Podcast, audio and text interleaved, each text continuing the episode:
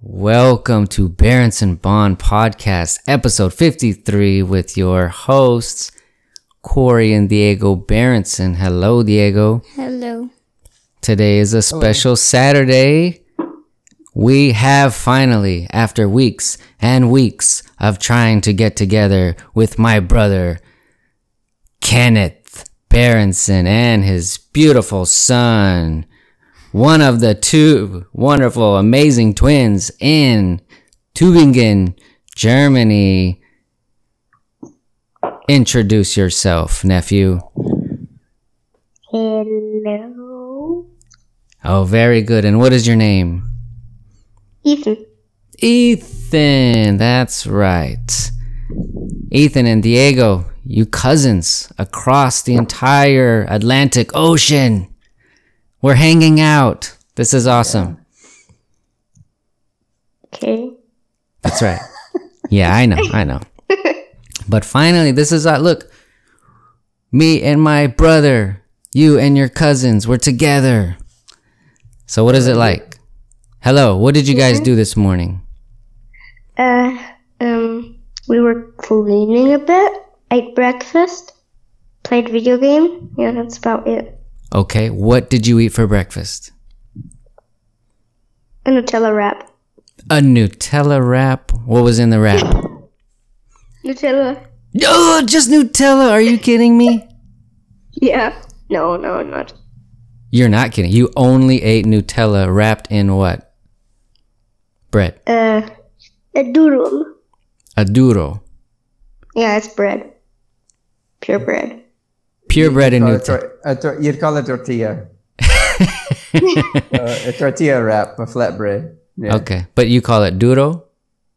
It's durum is the flatbread for making the big, um, like a yufka, Burritos. like a burrito. Like a Same. Nutella, a Nutella flour burrito? tortilla. A burrito with Nutella I ate. Ah, lovely. And what did you what did you drink? Milk. Milk. I drink every And morning milk. and what video game did you play?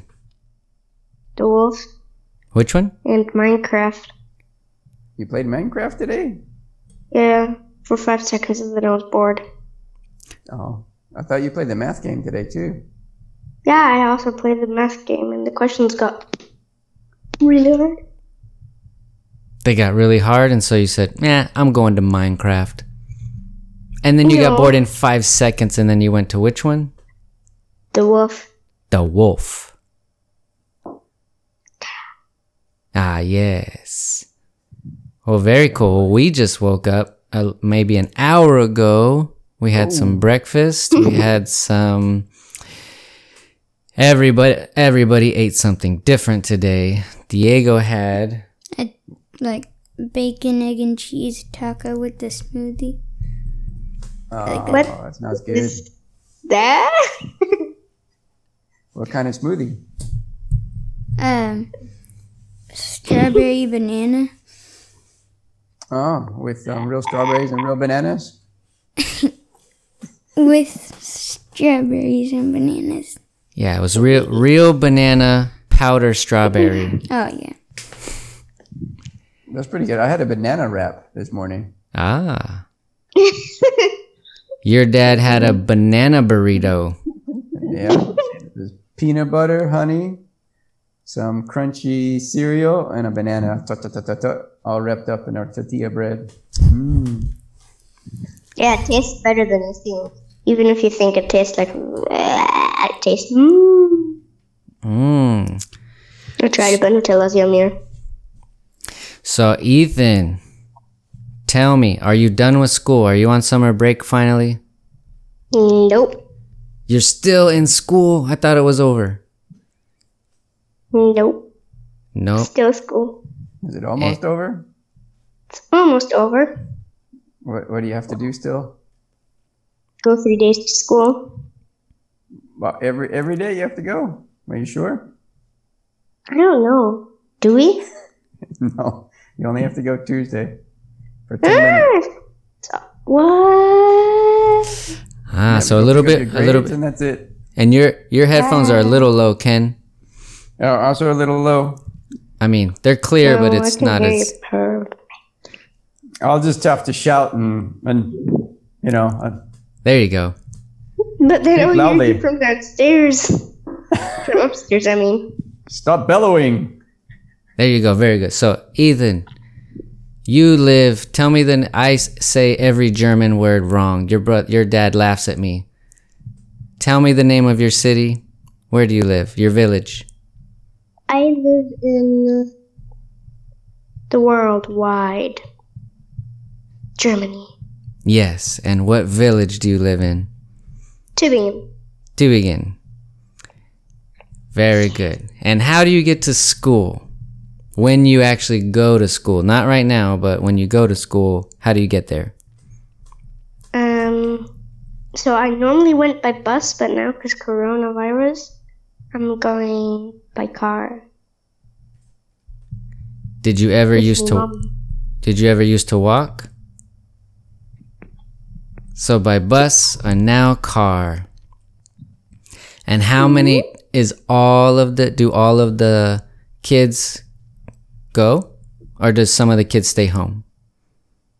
Uh, well, um, normally the kids go, but when they just don't want to go, then they say, no, I'm sick. I don't want to go now. Do you still like to go or do you like to stay home? Yeah, I like to go. What's your favorite part? English. English, but you already know English. Yeah, but the teacher is better. Oh, really? Maybe Better than she who? I bet she could teach me. Yeah, Or he. probably. Is it a is it a Mr. or a Mrs.? Mrs. And do you have two teachers or one or ten? Um, so I have for German one, I have for English one, I have for math one, I have for geography one, I have for bio- biology one, I have for what else classes do I have? Do have? Uh, you had a uh, Medianatium. That was Yeah, that, uh, that's computer class. I got one, and also for art, I got one. And And that's sports? probably it, right? Ah, for sports, I still got one. I So- got for every. Yeah, So think I ev- was so that's that's yeah, eight that was about it. that's eight teachers? Yeah. Wow. What do you think, Diego? Um, I mean,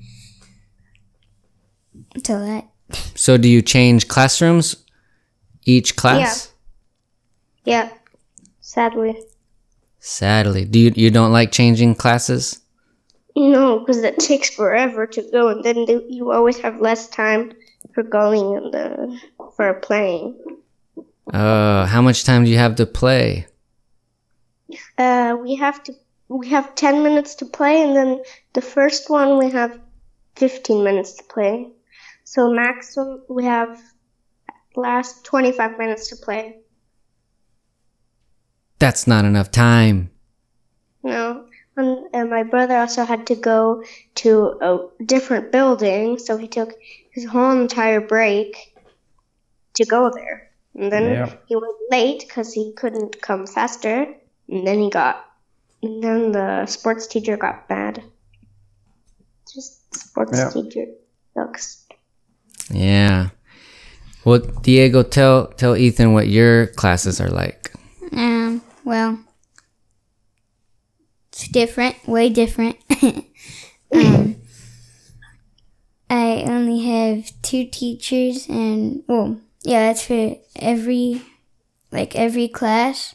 Uh, we all have two teachers for everything. Uh, you can basically work on anything you really want, as long as you're not on the.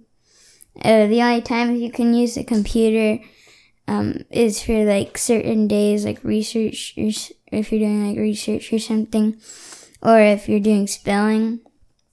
And then, so basically, you can work on anything you want. You can do anything you want, and and if you're like you're getting like tired and you need a break, you could just take like a brain break outside for like only like five minutes, and then Oh my god. recess for re- and then recess for like an uh, yeah like an hour. Uh, Oh. and then we do switch classes, but not kind of how you think. Like we'll stay in the same class most of the day, um, but then like if it's music, we'll go to the yurt, or if it's um, Spanish, the teacher will come to our classroom. If it's gardening, we go to the gardening place. So yeah, it's way different. I would love to be at that school. Can we change schools, please?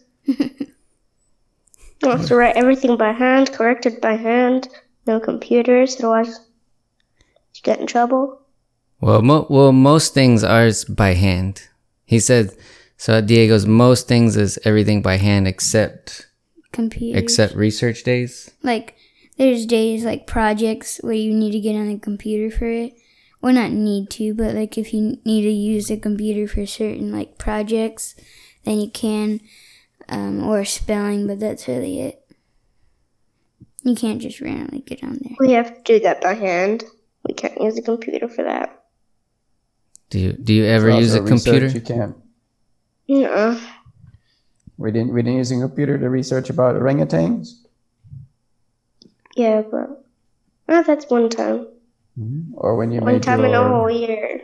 One time in a whole entire year. Or you had to make the flyer, right? You wanted to sell. What was it? Uh, recycling, renewal. You had to make a big flyer.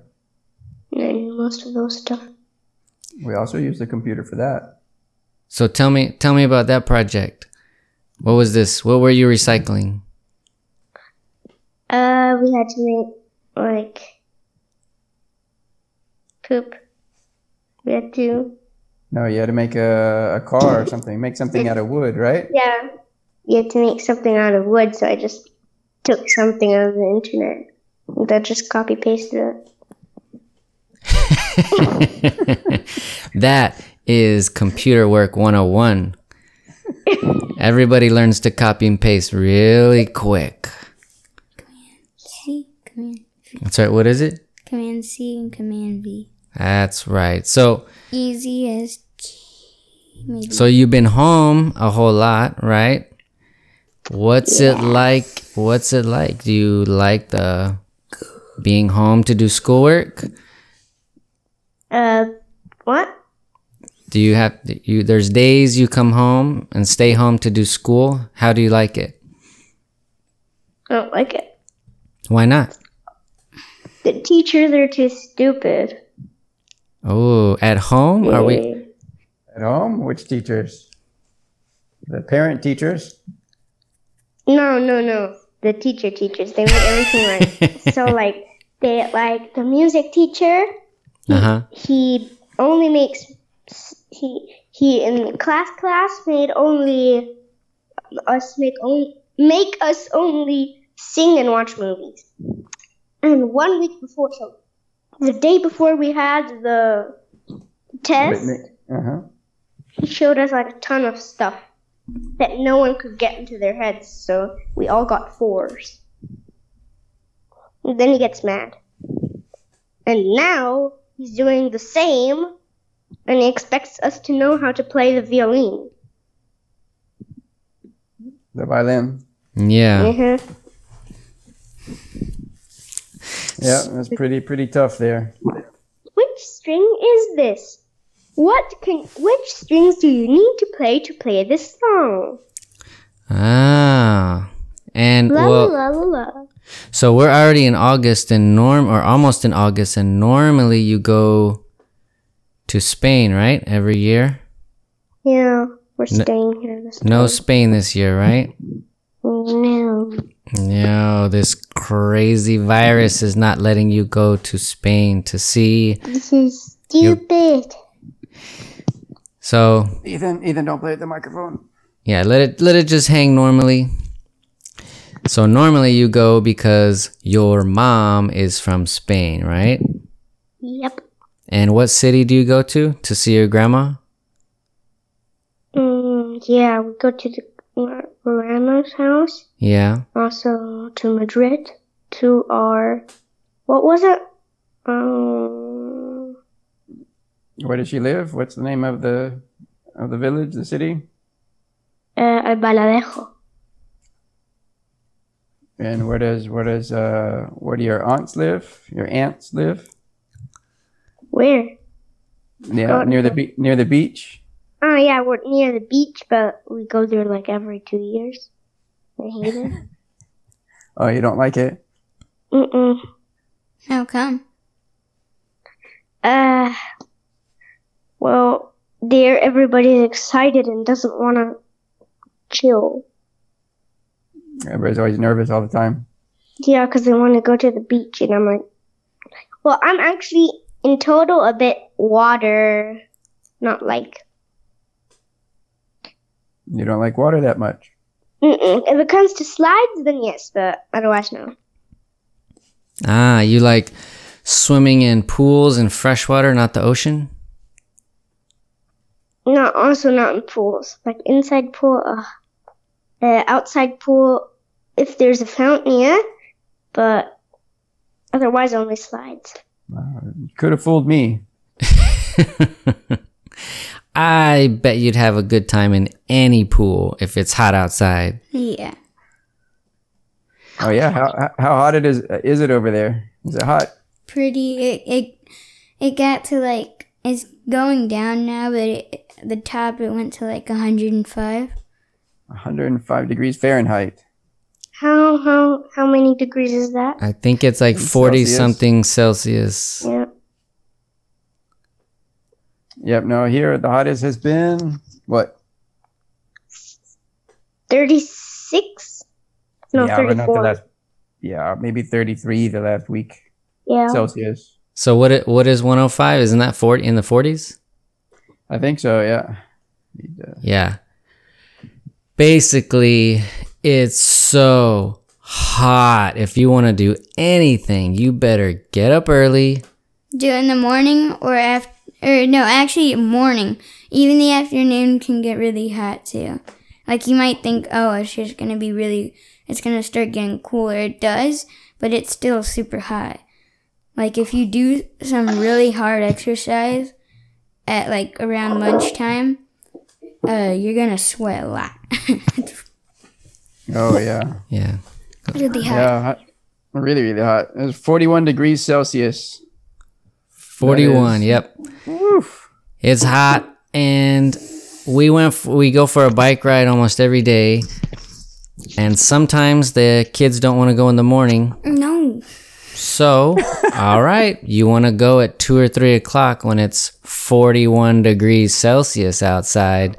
Oh, the sun's beating down on you. We do it, and I you don't like it sweat. You sweat immediately, of course, and then come back, and you're almost 80 degrees, and the air conditioning feels so nice. You're like, ah, yes.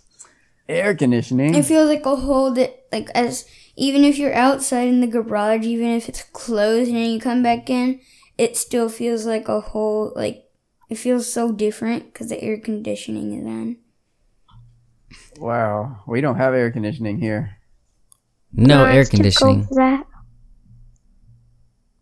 You don't need it. It just feels good all the time.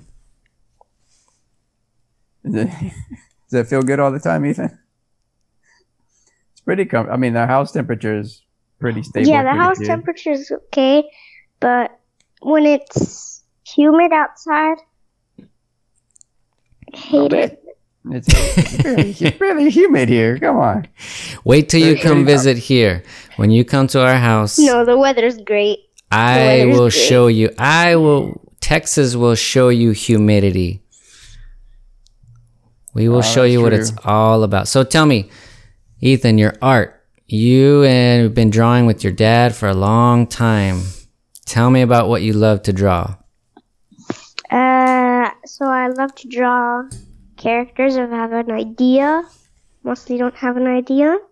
I also like dogs and cats, and I can't draw realistic. I draw more animate, so very cartoonish. That's okay. Do you like like to do black and white or you like to use color? Uh, so black and white is what I normally do, but when it comes to color, I try mixing. Well, I don't mix colors, but I use lighter and darker with one pencil. So I can, I can, when I'm motivated, then I can color great, but if I'm not motivated, then it just looks like a pile of poop.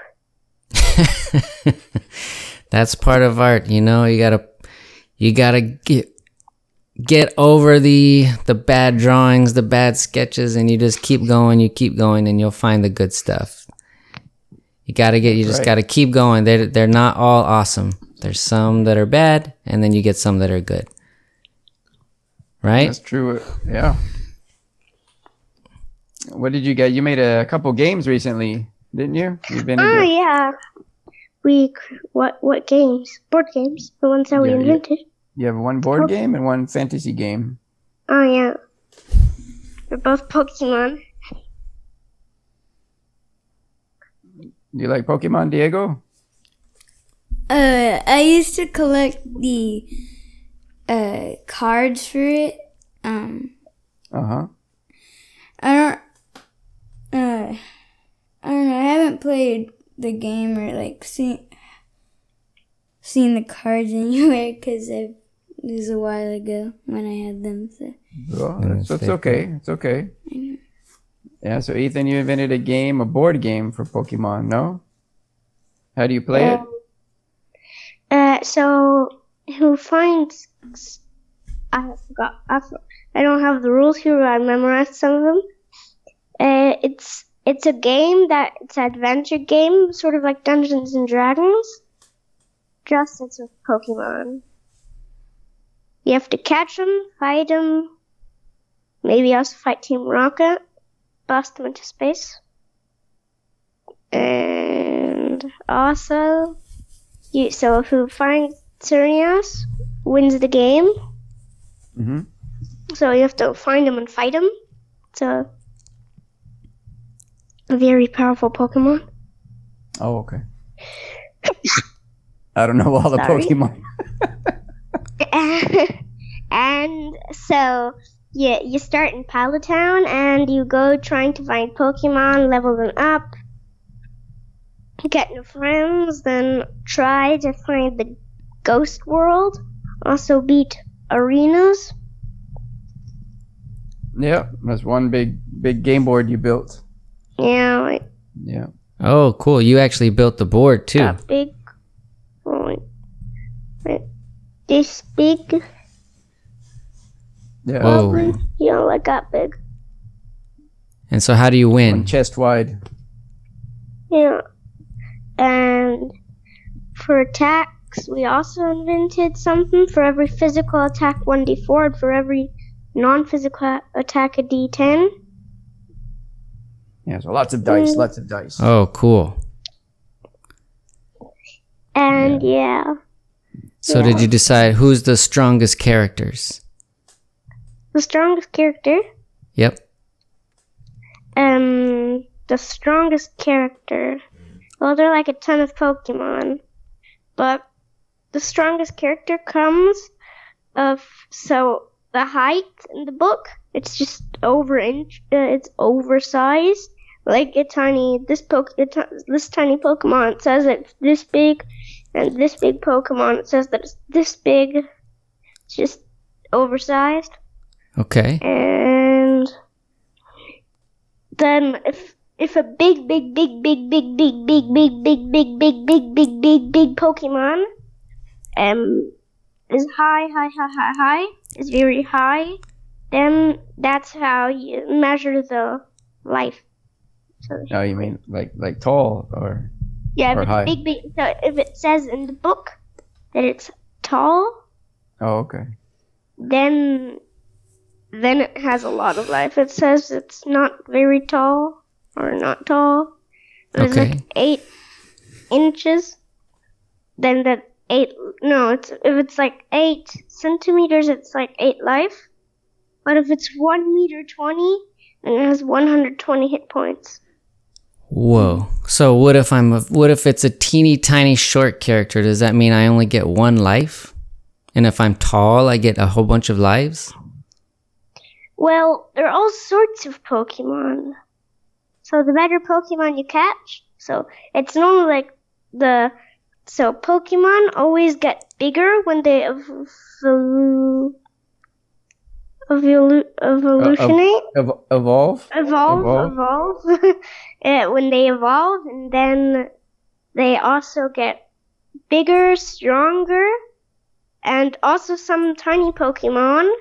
If a, a Pokemon has like 10,000 hit points and only has 1d10, then it's like the weakest Pokemon in the world. I mean, you don't want to go killing other Pokemon with a 1d4. Like, eh. And what does so when you say 1d4, what is D? Damage? No, dice.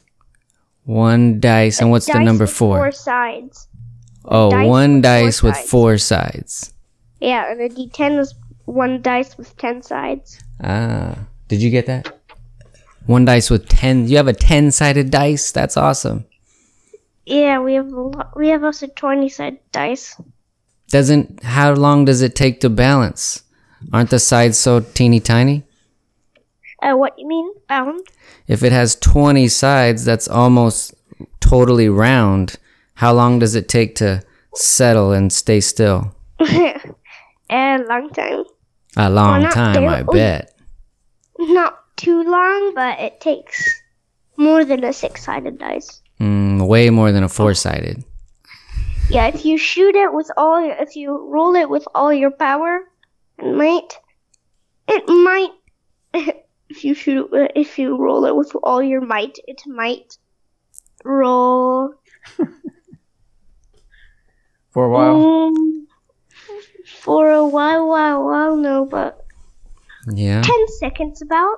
No. If you roll it like this, so if you roll it to turn Like like, it- a Just spin it. spinny thingy, spinny thingy thingy, then it rolls like 10 seconds and then it stops.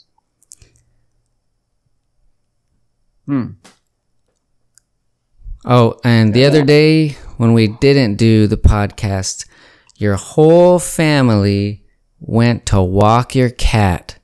How did that work out? Mm. No, we didn't get very far.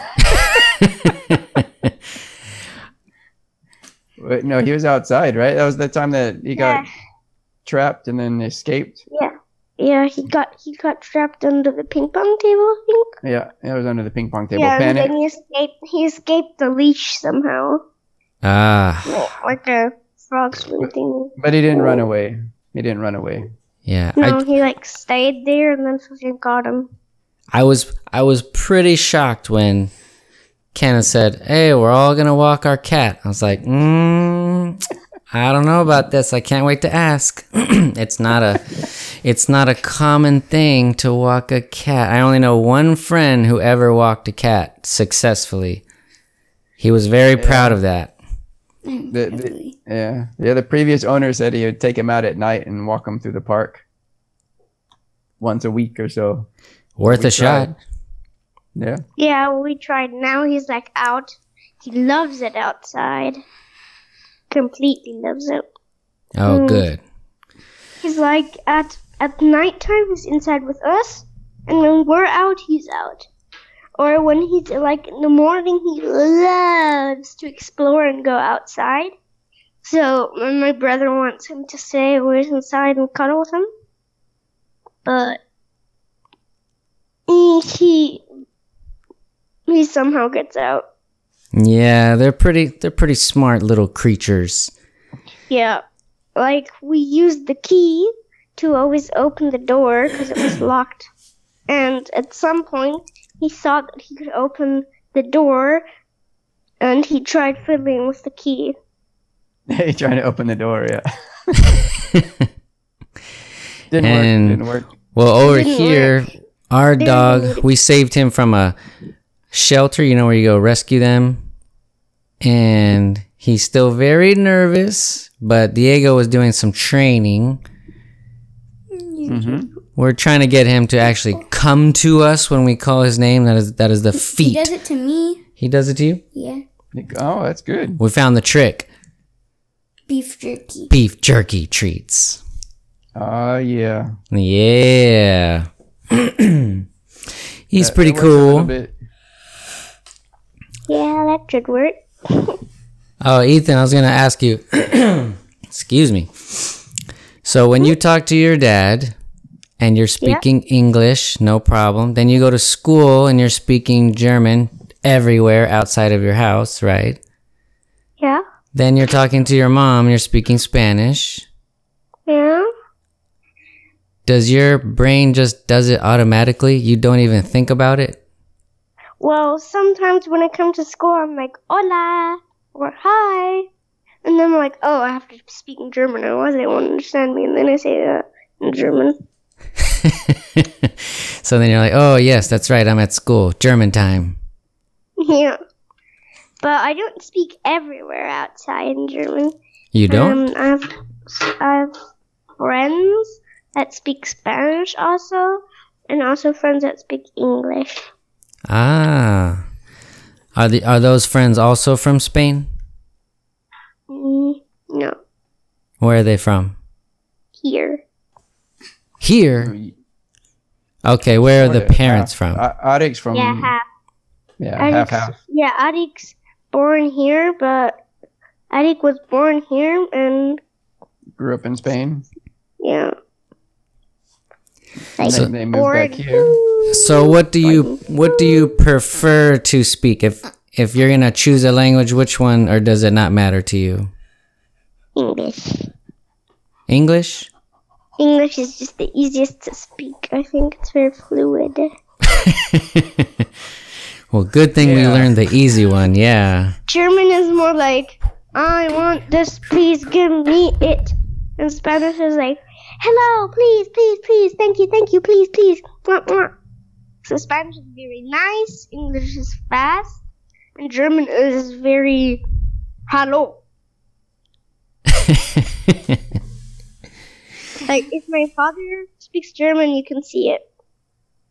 You, you, you can see. Uh, you can see, Yeah, can see how it feels. Very yeah, Mechanic. Yeah, mechanical. yeah, say something. Like, say, my name is Kenneth. Ich heiße Kenneth.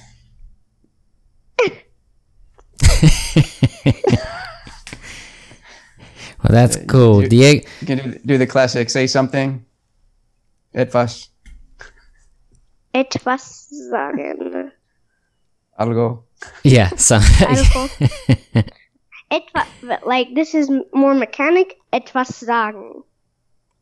Spanish is decir algo. Spanish is like ah angel like, and English is say something. Yeah, just say it. Just say it like I don't care. Just say it.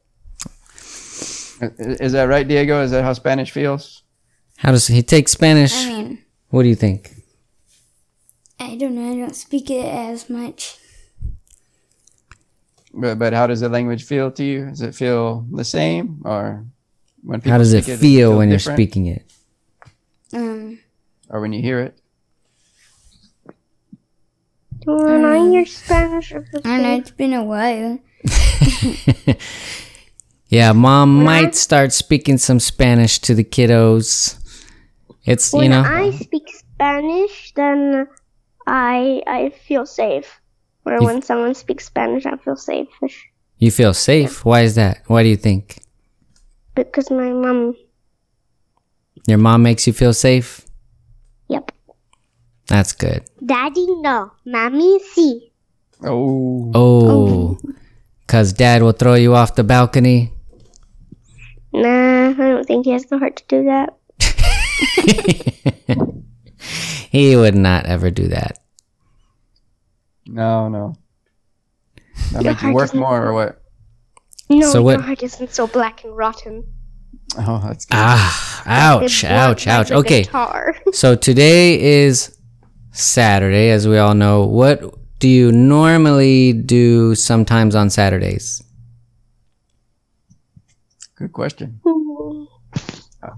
How about a normal weekend without video game?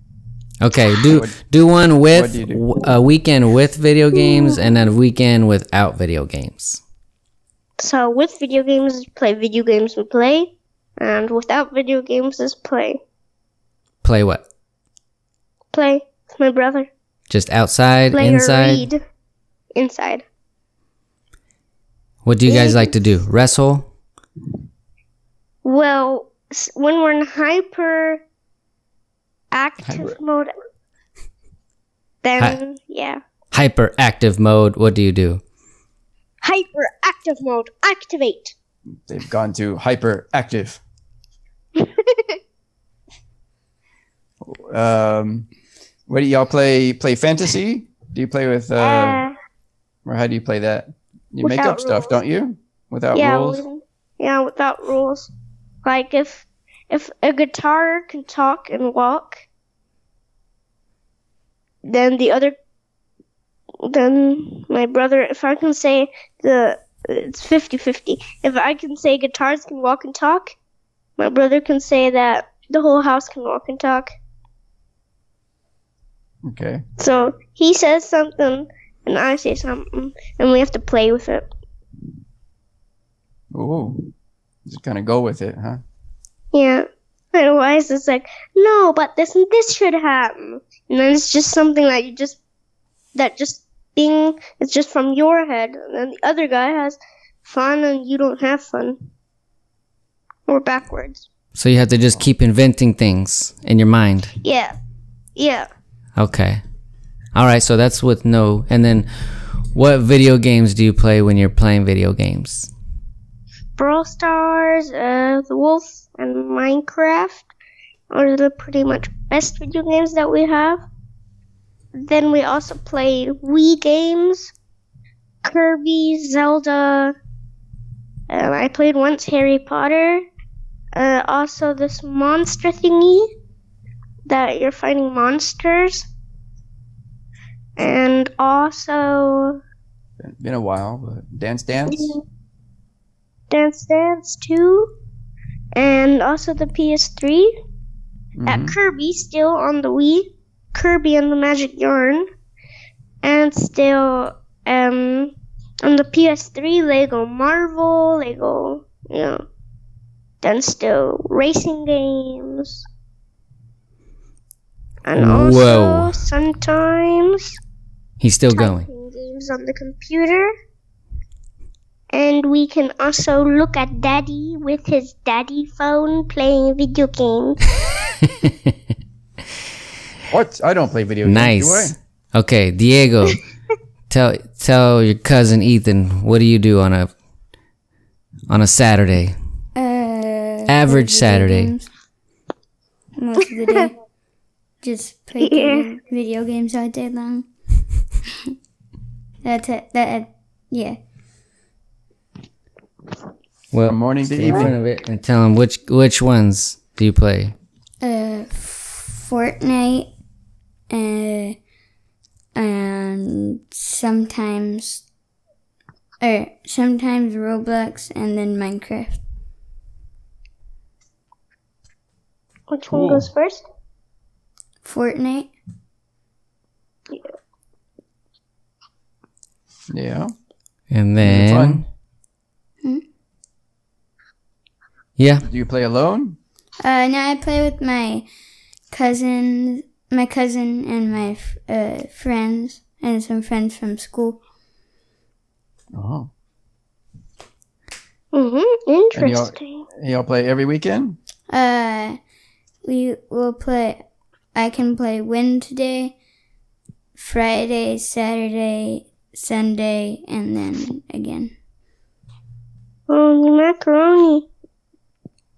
Those are a lot of days. yeah. Those are the days: Wednesday, Friday, Saturday, Sunday, And that's and they've been doing good lately. Play But every they- two weeks, Saturday, Sunday. Only two hours. So every other week. That's Yeah, good. Only two hours. Only two hours worth. They get they take Yeah. hour breaks and then We so we'll play for two hours, take an hour break, play for two hours, play take an hour break, until like dinner time, and sometimes you can go a little a little later. But Okay, speak up. Yeah, it'd be too So- much for us. Yeah, it's you know, it's different times. Like he's able to talk to his friends and other cousin. Yeah. If you play online, Ethan, with Minecraft, then you could play with Diego. If you Yeah. log in, mm-hmm. talk to each other. If you're on Xbox, but you have mm-hmm. PS3, right? We have a PS3. It's a Spanish one, not connected to the internet. I don't know. Yeah. So it's a do it's a new, it's a different world, Ethan. There's different rules to being online. Diego has strict rules as he cannot talk to anybody he does not know in person. He cannot chat, which means you can't message anyone that you don't know. Mm-hmm. You have to go to most games and find the setting to turn off the chat chat that's on the screen because the reason all those rules exist is because you do not you wouldn't talk to a random stranger on the street right? You just go talk to someone. So it's the same when you're on the computer and the internet. You don't just start Yeah, talking talk to people. people. 'Cause Yeah, you some don't- people can re- literally hack you. they can hack you and bad people are out there and you want to not talk to anybody you don't know. And if you don't know and you're not sure unless if they're because um i'll play with my cousin and my cousin has a cousin that we play with. That's okay um just as long as it's if so you can create a party and that's how you talk to everyone you want to talk to and if someone joins say everyone says oh i don't know them then uh whoever's the party leader can kick them but say oh no this is my friend from school or something then you they could stay and play so Yeah, so they collectively have to. It's a. It's just a rule. Nobody can be in the party unless somebody knows them in real life. No strangers. That's, that's okay. Yeah, we're, I'm thinking about getting Minecraft, the Java edition, for the computer. Java. Why not the Bedrock edition? Because the Java edition's the original full edition. It has everything, everything in it. Don't play with the microphone; it'll break. No, no, no. know. And uh, so, how's your how's your garden doing? I love your T-shirt. So, Uncle, your dad, Uncle Kenneth, huh? Okay. Oh my my, my gardening. What did you say? My my T-shirt or my gardening? No, you're. You said you're a molecular biologist, not a botanist. I Oh, yeah. mistaken. I mistakenly threw a gardening question your way, thinking you work with plants. Come on, you- I'm gonna get some good intel here. This is my scientist brother. He's gonna ah, tell me yeah. how to raise the the best plants of all time. No, no. I can tell you how the DNA works or how gene transcription starts, which transcription factors do cytokinin signaling. But what fertilizer to give to which plant, when, or where, I have no idea.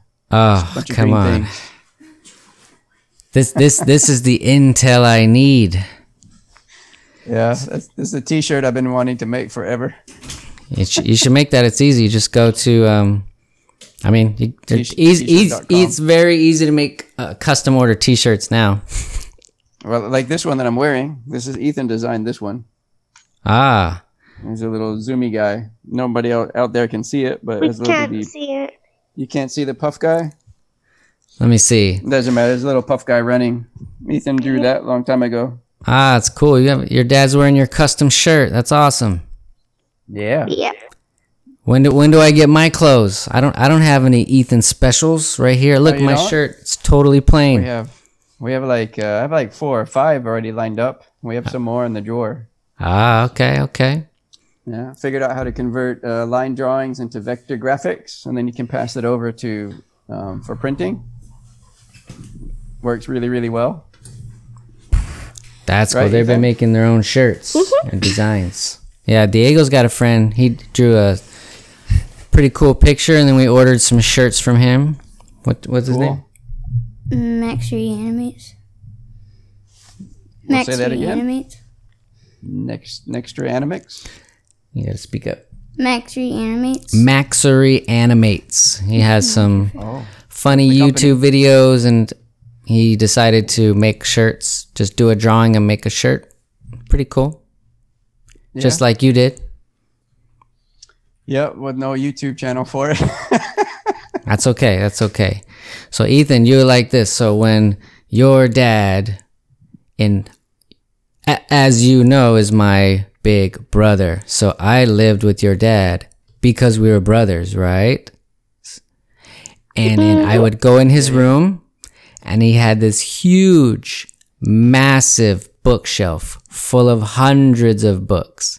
oh yeah. So many books. Cool fairy tales, fantasy books, wizards, hobbit, science books, all these cool stories he had in his mind all the time.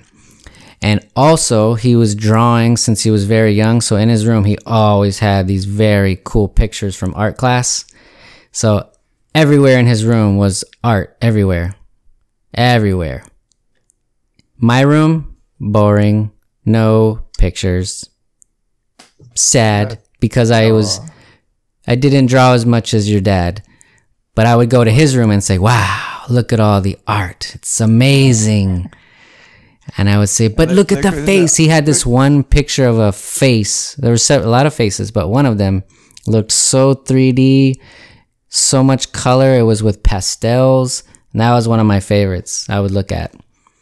And then when I was a grown up, I went to our grandma Mimi's house and I got a picture that your dad drew of a plate with one piece of chicken and some macaroni and cheese on a table and the background was blue. And I got a very nice frame for it. So as an adult, I put that in one of my apartments on the wall right there in the oh. kitchen. Boom. Said, yes, oh. my brother did that. Macaroni chicken leg picture. I think that one was watercolor, but it looked really cool. And also, any picture you do, sometimes it looks better if you just put a really cool frame around it. Bam. It's like, wow, this picture must be very important. And well, there was another one. Now. Uh, there's actually one of your pictures, Kenneth, the one of the guy kind of kneeling down. Uh, one one of Melissa's background? friends actually has that in her house right now. It's hanging in Los Angeles. She loves it. That was, that Keeps was, that was she- the one for the show, right? that was the one for the show. That's right. And that so we gave it to her, and she keeps it in her house all the time now. she loves that- it. That one wasn't. That one's not mine. That I collected from the dude I did at high school. Oh, that's Like, right. That's right. Well, you gave it to me, so you didn't do it, but that picture is is being Yeah. displayed. Yeah, I couldn't find him again. If, if what is his name? I don't remember. It was Seth something. Yeah. Seth. Yeah. Yeah, it's same time I did that one. I did a Siddhartha Gautama where I had like this giant. It's like a piece of black black poster board, like I don't know, twenty yards long.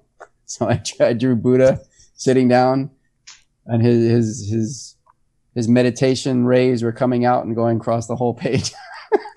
oh, nice. Yeah. Are you what are you working on now? Are you working on any new drawings or paintings? Uh, so you're, I mean, you're the you're the real visual visual artist. I mean, I taught giving them the skills they need for drawing, but uh, now I've been doing three three dimensional art projects, making uh, like engineering Arduino, building. I built a little box and stuff like that in 3D using Blender. It's um, animation software. Yep. Yeah, so I've been playing with that stuff, making animation. I want to do little animation cartoons and stuff like that. We're making 3D characters for Minetest. It's like Minecraft, but you can make your own 3D models and then import them, right, Ethan? Yeah. Yeah. Did you like doing that? Mm, yeah. Yeah. it was, it was, it's still a lot of work because you have to program it, export it, import it, and program it in in Minetest. But they're we did that a couple years ago. Yeah. It's been a Well, Halloween's coming up, and you did Arduino robots for Halloween. Are you guys gonna do some more robots this Halloween in the house? No, this year, no, No. no. I, I tried to make something last year where you get close when you touch it, it would just automatically like go woo or something like that. But there was a there's a short circuit the whole time, so it didn't work. Uh, Ethan, you gotta help your dad. He doesn't. He doesn't understand the Arduino robot coding. You can help him out, right? Yeah. no, you don't like that that much. Mm, Or you could try. You could try stop motion. What if you do a video where you take a picture, and move it a little bit, take a picture, move it a little bit, take a picture. Did, did you do that recently? It hasn't actually. No, No, we haven't. We're thinking about it. nine we started at eight. We started at ten minutes in. It's been an hour. Yeah. So no. So 10 more and minutes. then you can eat. Diego would love to um, tell you about the book you did. just read. we did do it. You did do it? We did do a stop motion.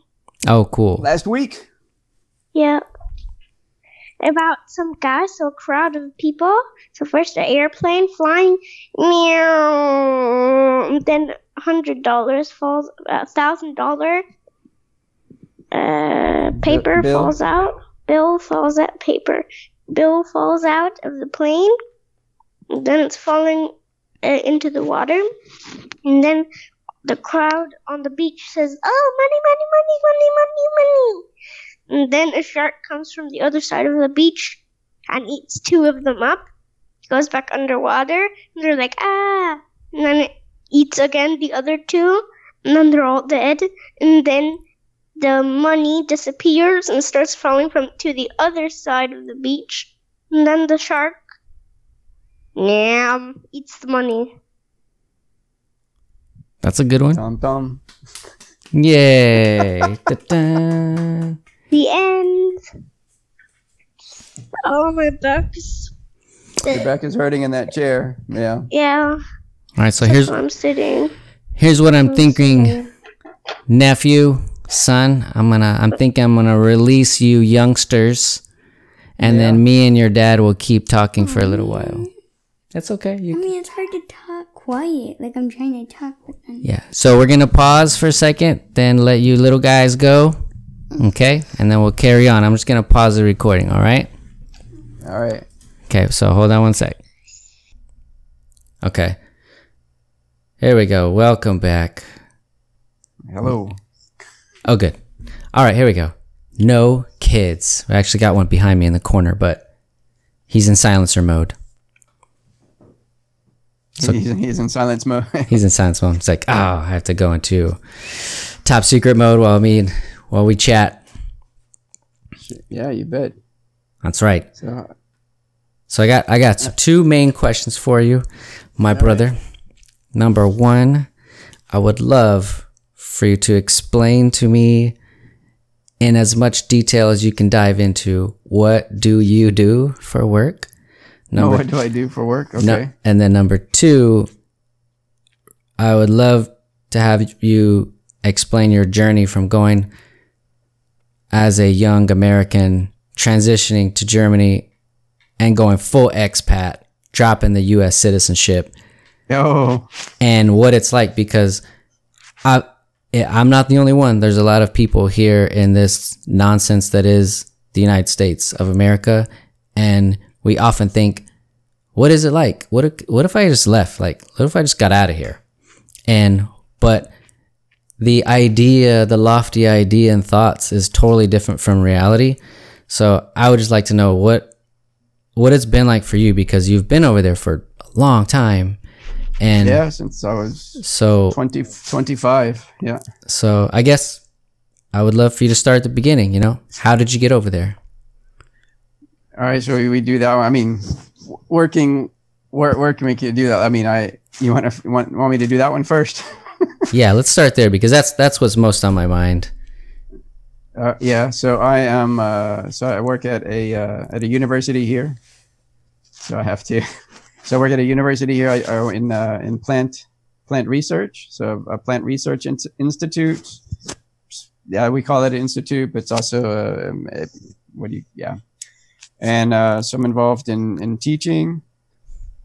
And I also run. I do two. I do three things. So I have to teach a little bit. Um, I have to run a run a service facility for mostly flow cytometry, but also plant transformation. So and I, I do supervision there and the plant transformation, and I run the flow cytometry division myself, well, the machines. And um, and then I also do plant molecular genetic research uh, in the in betweeny time now. But that was what my original got a degree in in botany, bachelor of science in botany at the University of Texas at Austin. Woohoo! Oh, do you mind moving your mic? Just kind of. Oh yeah. So should I start over? No, no, no. You're good. All right. Is that how about that? Oh, that's good. That's great. Is that that's better? Much better. All right. You sure you don't want me to repeat? Nah, you're good. I can hear it all. But what flow cytometry? You're gonna have to. You can't breeze so past that. start started the What flow does that mean? cytometry. Yeah, I, I, I'm kind of imagining somebody. Uh, anyway, I don't know how much. Anyway, so I was in Austin, and then I did a bachelor, and then I went to to Germany, and I did my master's equivalent, and then a PhD in plant molecular genetics, basically. And then, so what I do now is uh, I supervise the flow cytometry. is a technique where you have cells or particles flowing by some observation point one at a time. So instead of, uh, say had a, I don't know, you like in a microscope, you might look at a microscope and you'd see a bunch of cells, I don't know, or either in tissue or loose. And then they might have some different properties. And you say, oh, you know, this one's uh, this type of cell. There's another one that's a type of cell. And you take one, one picture. We're using different filters. It was using like fluorescence. And then um, the cytometer, you want to so you get the, there in the microscope, you get a picture of everybody all at once, or all the cells all at once. And then you do the other either, well, now you can use a computer to, to take it apart, but otherwise you would have done it manually by eye, right? You know, you would categorize them or characterize what you're looking at. And then the flow cytometer is cells flowing. And then one by one, you collect a great population of the stuff and then do the same thing you were doing in the microscope, so to speak. So you characterize who had this and who had that but the nature of the data allows you to separate it easier. So you kind of break it apart into little groups, and then you can then use that to generate your your observations to make hypotheses. So as you're separating and parsing it out and getting that data, what do you do with that data, or how do you use it? Oh, it's like well, any other research que- question you have, right? So um, most, well, I believe not. I mean, there are sometimes exploratory science where you just let's just do something to see what comes out of nowhere, but even that is kind of nonsense. Nobody just starts observing stuff randomly. So you have some kind of question or something in the back of your mind or something where you're going, where you want to observe certain things, right? You want to see if people are taking the bus. You you watch a bus. Um, Incoming, incoming. it's our dad. That's funny. Should I answer? I sure. right nah, not right now. Not, not right now. That was- because I sent him a, a fu- another funny funny video. Oh, okay. Um, yeah. A, uh, where was I? Yeah. So you're, you're uh, saying yeah, what do you do so- with? You're saying you collect the data. You're just collecting it, and then someone else decides what to do with it, or how to Uh, apply it, or how to how it cr- how it cross references against other Oh, research. You know. Okay, I was thinking it from the perspective of the actual research scientist, which I normally like to take. But if, for example, if I were doing exactly a service service facility, or um, or they're called shared resource labs, as well, and then you'd yeah you'd run a contractual science. So someone's like, oh, I need to do this, put it in the machine, you configure it, they get their data, and then they take the data and then they work with it. So the data would be any type of question where you want to any type of question. So, but um, the question depends what you want to look for. For example, cytometry, flow cytometry is, used to characterize um, um, cancer cells very easily.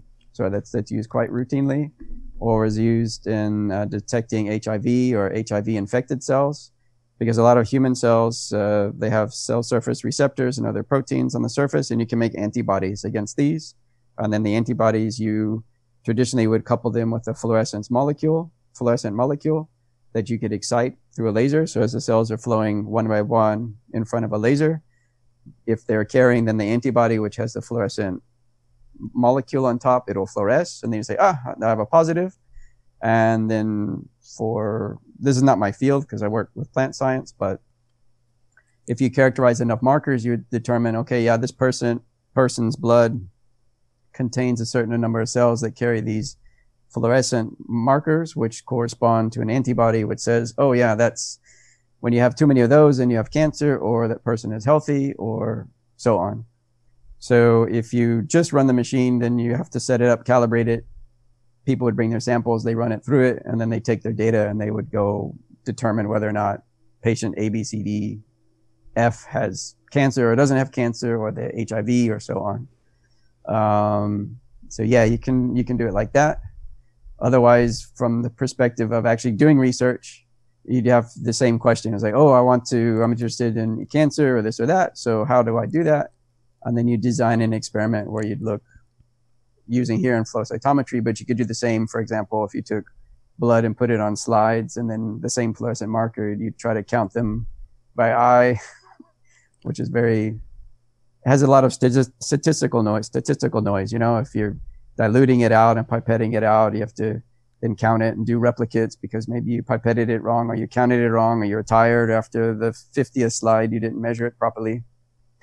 So so if you put it through the flow cytometer it digitally counts? And because you created that mapper which actually plots out the markers right? So if it fluoresces it actually collects the it actually counts digitally for you yeah but no yeah so i don't have any of i didn't make any software myself for that but the machine itself it, it collects it one by one. This okay. is the difference. The biggest difference for, from flow cytometry, which I didn't say to other stuff, is that you collect the entire population individually.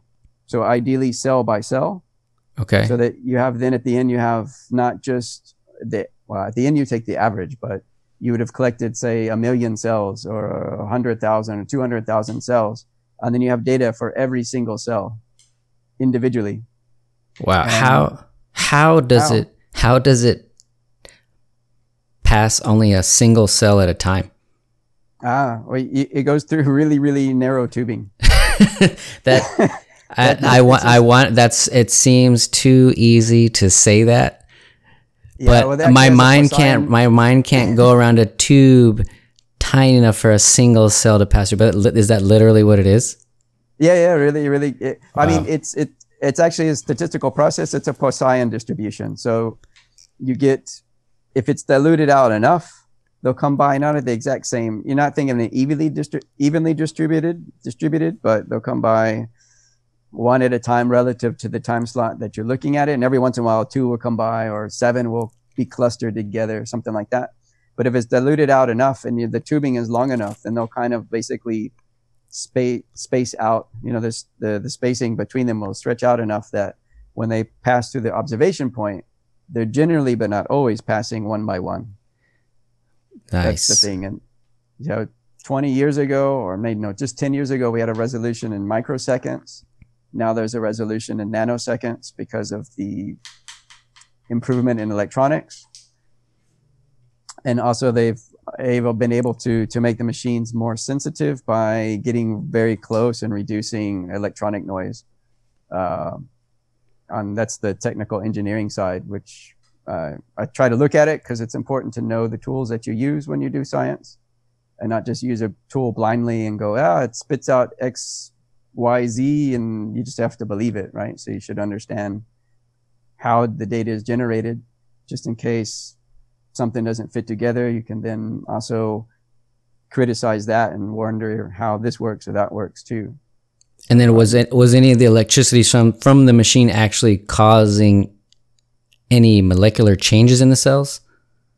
Um, it it uh, it could it could right. For example, if you're in the microscope and you hit something like like blue light, a lot of cells don't like blue light. It has a lot of energy that'll change or activate certain things or it'll impart heat into the actual system. But the time that the cells are spending in front of the laser in my machine is one, one, one, yeah, one and a half, one and a half microseconds. So it's still possible that, I mean, you a laser, is going to be hot, right? You're going to impart energy, heat, and pretending on the wavelength that might excite other molecules. So you could perturb the system, but like in all other biological sciences, it's kind of a balance of how much do you need to perturb it and, and in order to make an observation and what's accept, uh, acceptable or not, right? And that's been the philosophy basically using reference material, which plant, well, a lot of people use the word as a control, but I like to use a reference because, anyway, I think so. You have your base reference, either the base level or where you're starting from, and then you can look to see, okay, if I keep everything the same, this is this reductionist philosophy, Mm-hmm. everything the same, and then then I change something. Can I track that change to the event that I think's changing it? You know, I add hormone A or drug B, and then I get more or less of whatever. Then you'd say, oh yeah, that's because of of hormone A or B. After you can control the other variables. Yeah. Stop your video for a minute. Hold on. Can you get Diego? Can you get the charger? Diego, can you get the charger? Hold on one sec. Hey, uh, pause for a sec. Can you get that charger, please? Uh, because the computer. Okay. Sorry, we have we have a laptop dying. It's somewhere in the house. This is a critical situation. Critical situation. Close the door, please. Cool. Diego, can you close the door, please? Can you close the door, please? I'm trapped in this chair. Yeah. Okay, pardon that interruption. That's life. problem. That's life. yeah. It's fun. It's fun. All right, so you're using you're doing the plants as a proxy for other things to be applied or is it literally is it processes that you're honing to go to other industries? Is it No. processes just for the sake of this is how you do pure research in order to help your PhD students? Or I guess what's the, if I had to say, what is the number one main objective of what you're doing? The big, biggest picture thing, and then you can kind of compartmentalize down into each Yeah. partition. So you mean what what what I uh, Kenneth is doing? Yes. What is Yeah. the, the the point of your either you or the department? Uh, generally we're at the university we, we focus and our our department focuses on basic research. That means just asking open-ended questions. How does life work? Which translates specifically to how does this aspect of the plant work? Like senescence when a plant starts to yellow and it reuses its energy how does it how does this work molecularly? Or which genes are influencing that and of course, uh, and then it's just a basic research question. Then you just ask, okay, which genes are doing it, or how does this work molecularly, or which which proteins or other components or um, salts or ions are involved in it, right? If you collect enough information, then you can transfer that to some agricultural implications for that stuff.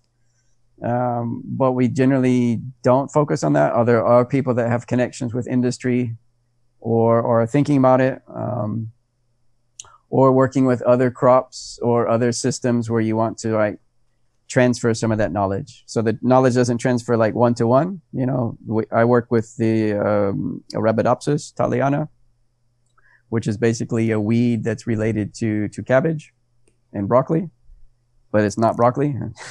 And it's not cabbage. and it's not cabbage.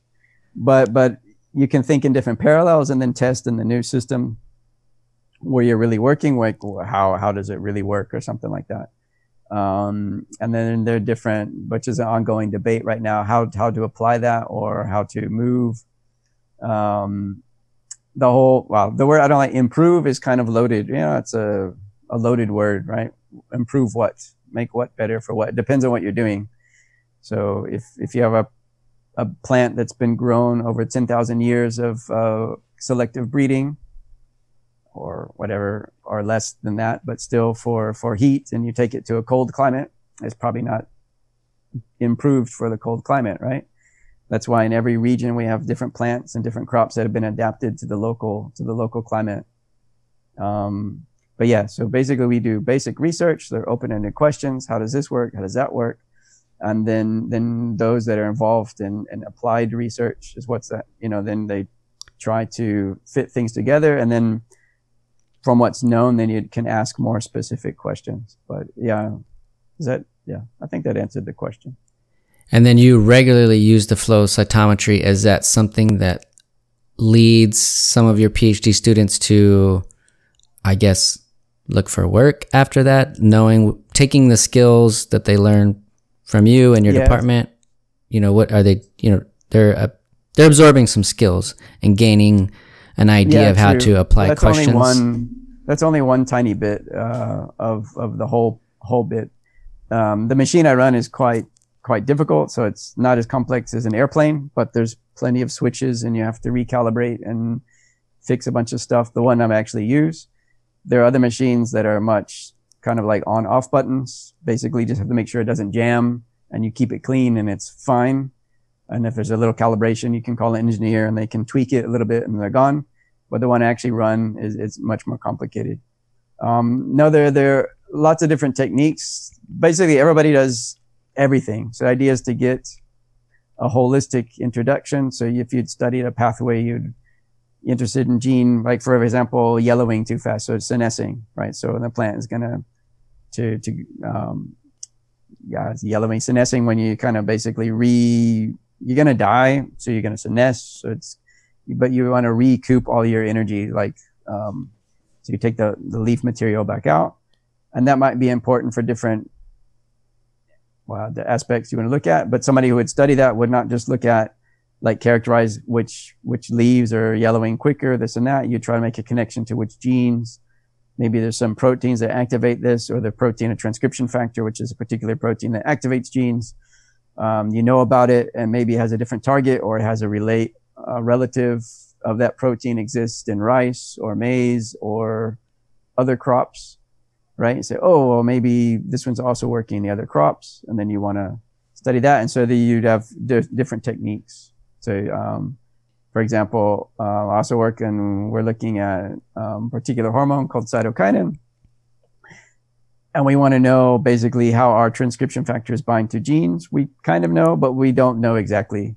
And we're using techniques, other in vitro techniques to do, um, to look at if two things can interact. And it's like surface plasmon resonance, or it's called isothermal calorimetry, or um, MST is microscale thermophoresis.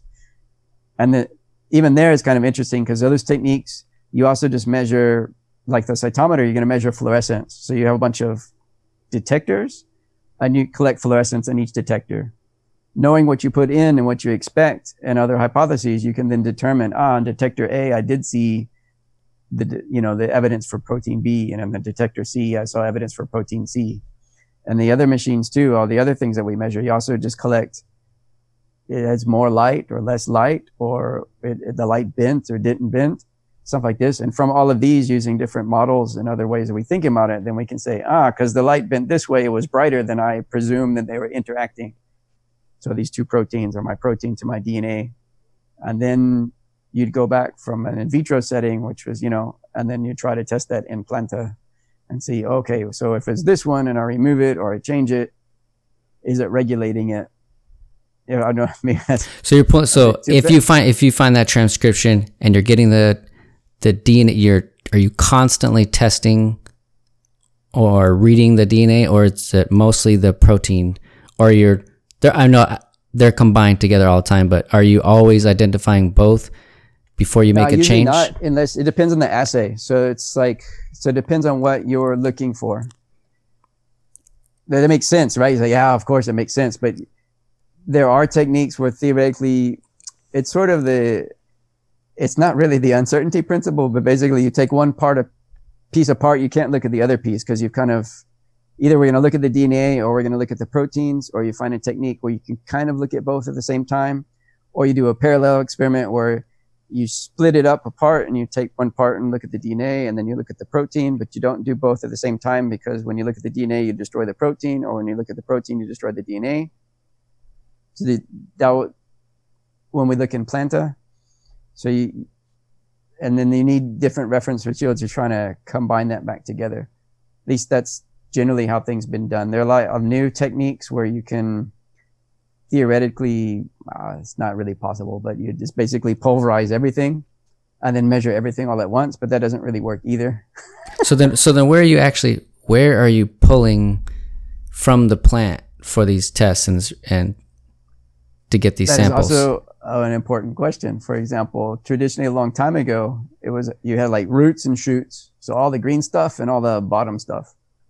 You need to grind grind that up, and you'd say, "Oh, it's doing stuff in the top and it's doing stuff in the bottom," which are a lot of important things. For example, like how how flowering time is measured, or where you have the nitrogen or your other nutrients are going back and forth. But it depended on the resolution of what one had. You know, like uh, 20 years ago, planets didn't on other stars didn't exist because there was no technique and no method for actually observing planets around other stars. And the same thing here, you'd have, it wasn't possible to look at a, say, a single cell basis, even though people who worked um, um, with, with, with um, classical botany would, you know, slice up the leaves, cut it. You look at all the, the different cell types. It's possible to categorize them, to stain them, to identify them but actually analyze one by one are the different layers. The same thing that we have in our body. We have multiple tissues. You know, your arm, you have skin, then you have muscle, then you have the fat, you have the bone, right? You would just grind me all up and say, well, that's the arm. but we did that. that's so that's so that's how it used to be. Just they would chop the arm off, grind it up, and just Yeah, random for sample plant, of it's easier. It's a leaf or a stem or a flower or the petal or the pistil, you know, the larger organs. But even there, you have a very complex, lots of different tissue uh, cell types. hmm Now, f- if we go back to the cytometer, the cytometer, I can't shove a plant into a small tube and get it w- single cell, right? naturally, yeah, bigger than one cell wide. yeah, and they have the cell walls, right? So they're also built in little little boxes Right. with yeah. Um, but it's possible to remove the cell walls using either by breaking them or by using enzymes that degrade them. They're from fungi that that normally eat the plants. you want to play? So those proteins have been purified, and then um, you can then remove the cell walls, and then you get the cells out, and there you can do different assays. And very recently, there are different techniques. Flow cytometry is one of them, where you could identify it and then sort out a single cell. Or um, there are other techniques where you can actually take out single cells and then try to look at a single cell resolution in that big mix, All right. and then Wait, a J and a what? Dad, hard. Okay. Yeah. Go on. Yeah, and then study uh, and then study uh, um, how things are individually. Otherwise, you do it with microscopy. You could just the same thing, like I said, with antibodies. You could take uh, your tissue. It also works with humans, right, or animal tissues. You take a tissue slice, you fix it, so the the tissue doesn't degrade and the proteins, the structures preserved. And then you could add antibodies, and you could look, oh, where in the cell is uh, protein A expressed, or where is it detected, or where is a certain chemical present. And then you could basically fix all these different tissues where you're looking, and then based on where the things are and where you detect them, then you you build then a new model or a new conception, a new hypothesis, a model of how things are working, and then you try to well hopefully test to destroy the model. So that's I just don't want to.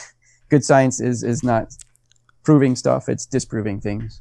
Right. That's that's the general mission, right? So you have an idea and you try and disprove it. Disprove it, yeah, not prove it.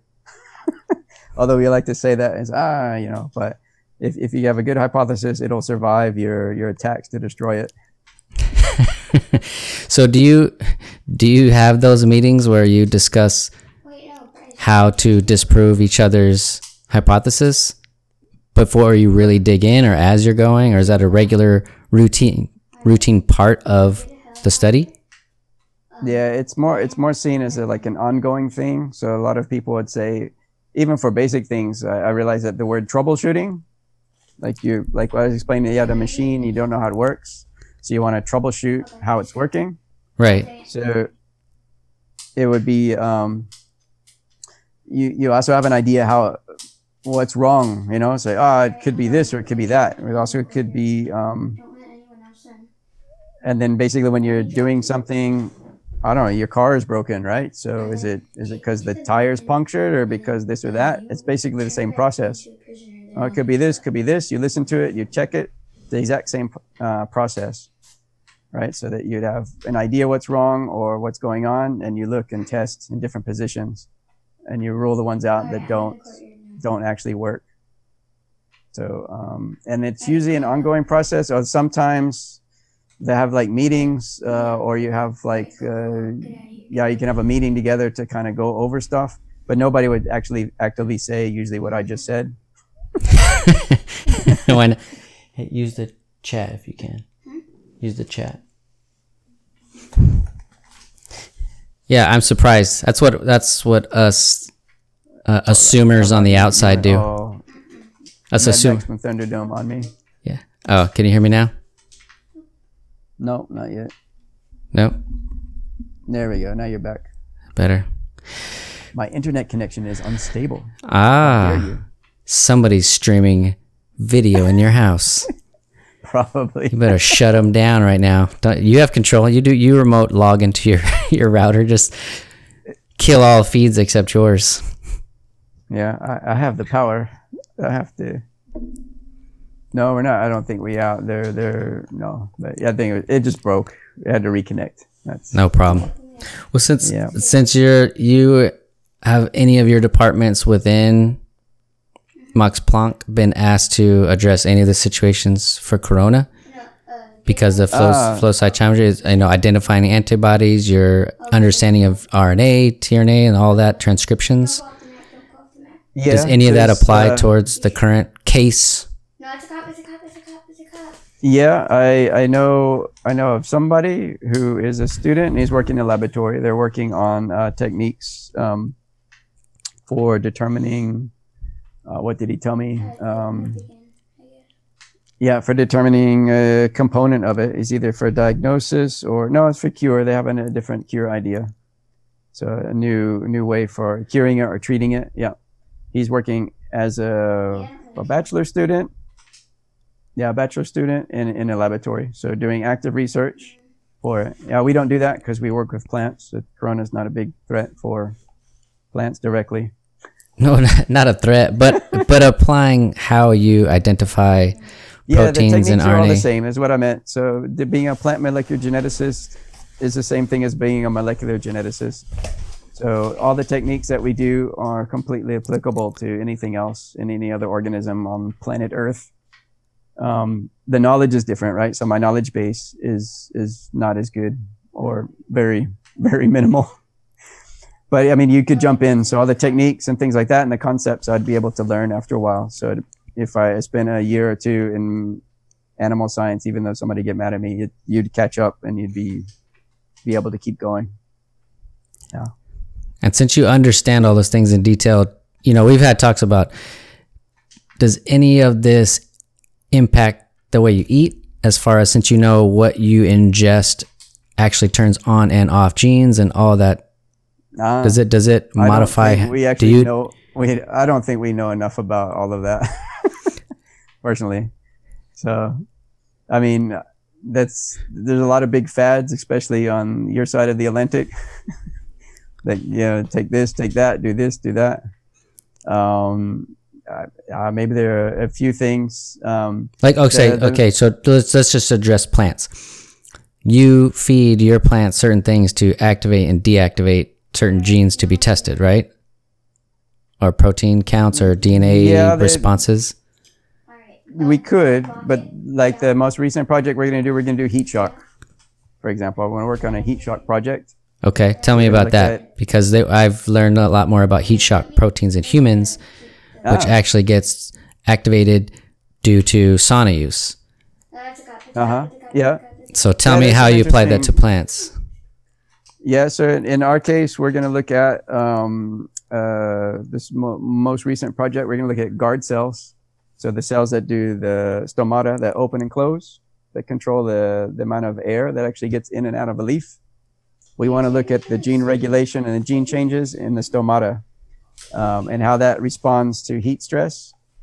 Just um, so that we can be able to basically to build build a map of also the, the DNA and the chromatin and the total gene gene gene landscape that changes during during that.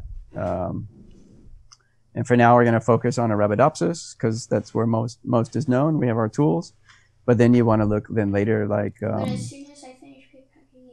if you know it's changing over here that Use the chat. I can't. It will take too long.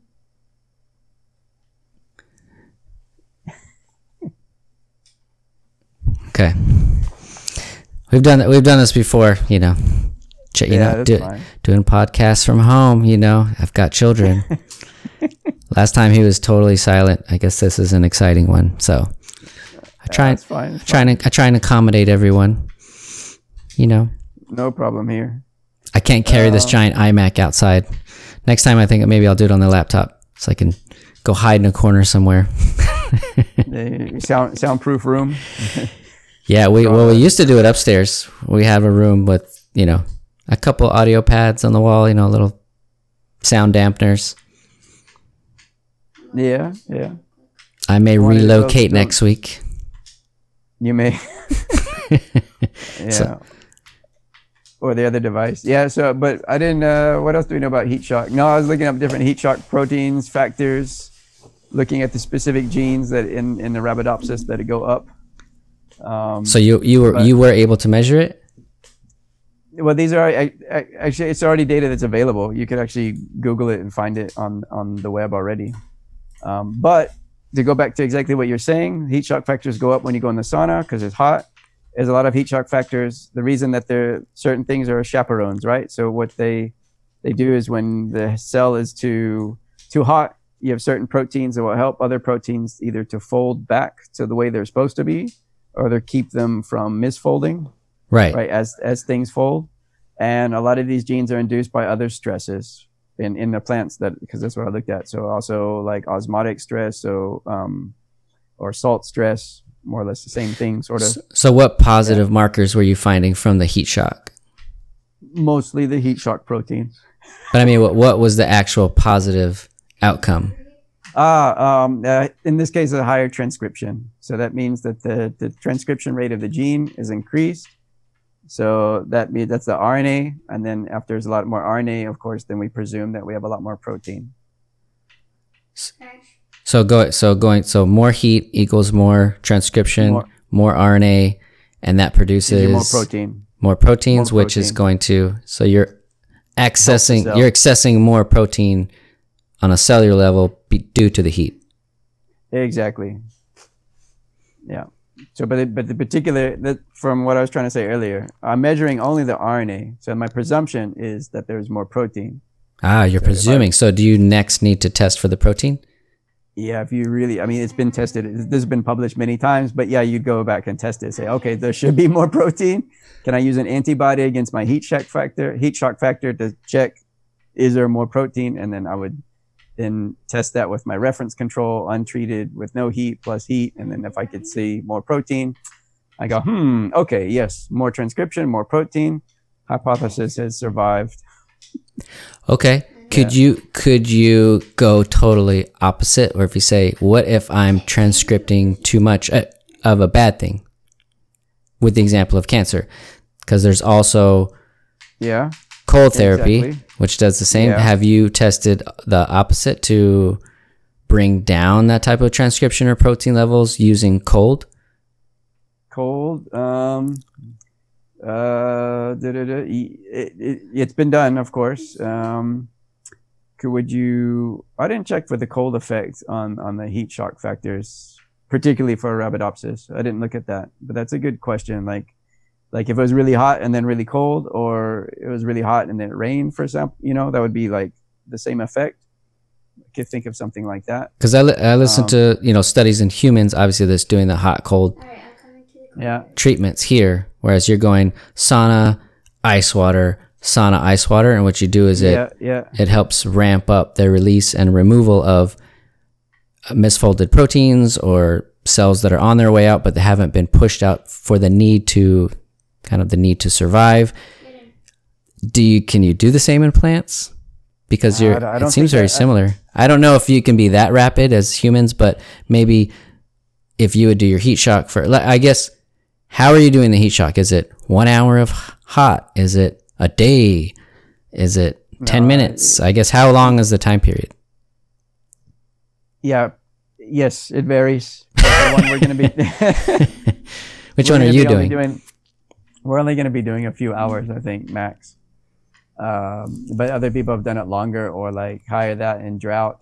The problem is we have a system where we're constantly pumping. I mean, we have kidneys and, and you know, we're pumping and removing chemicals, right?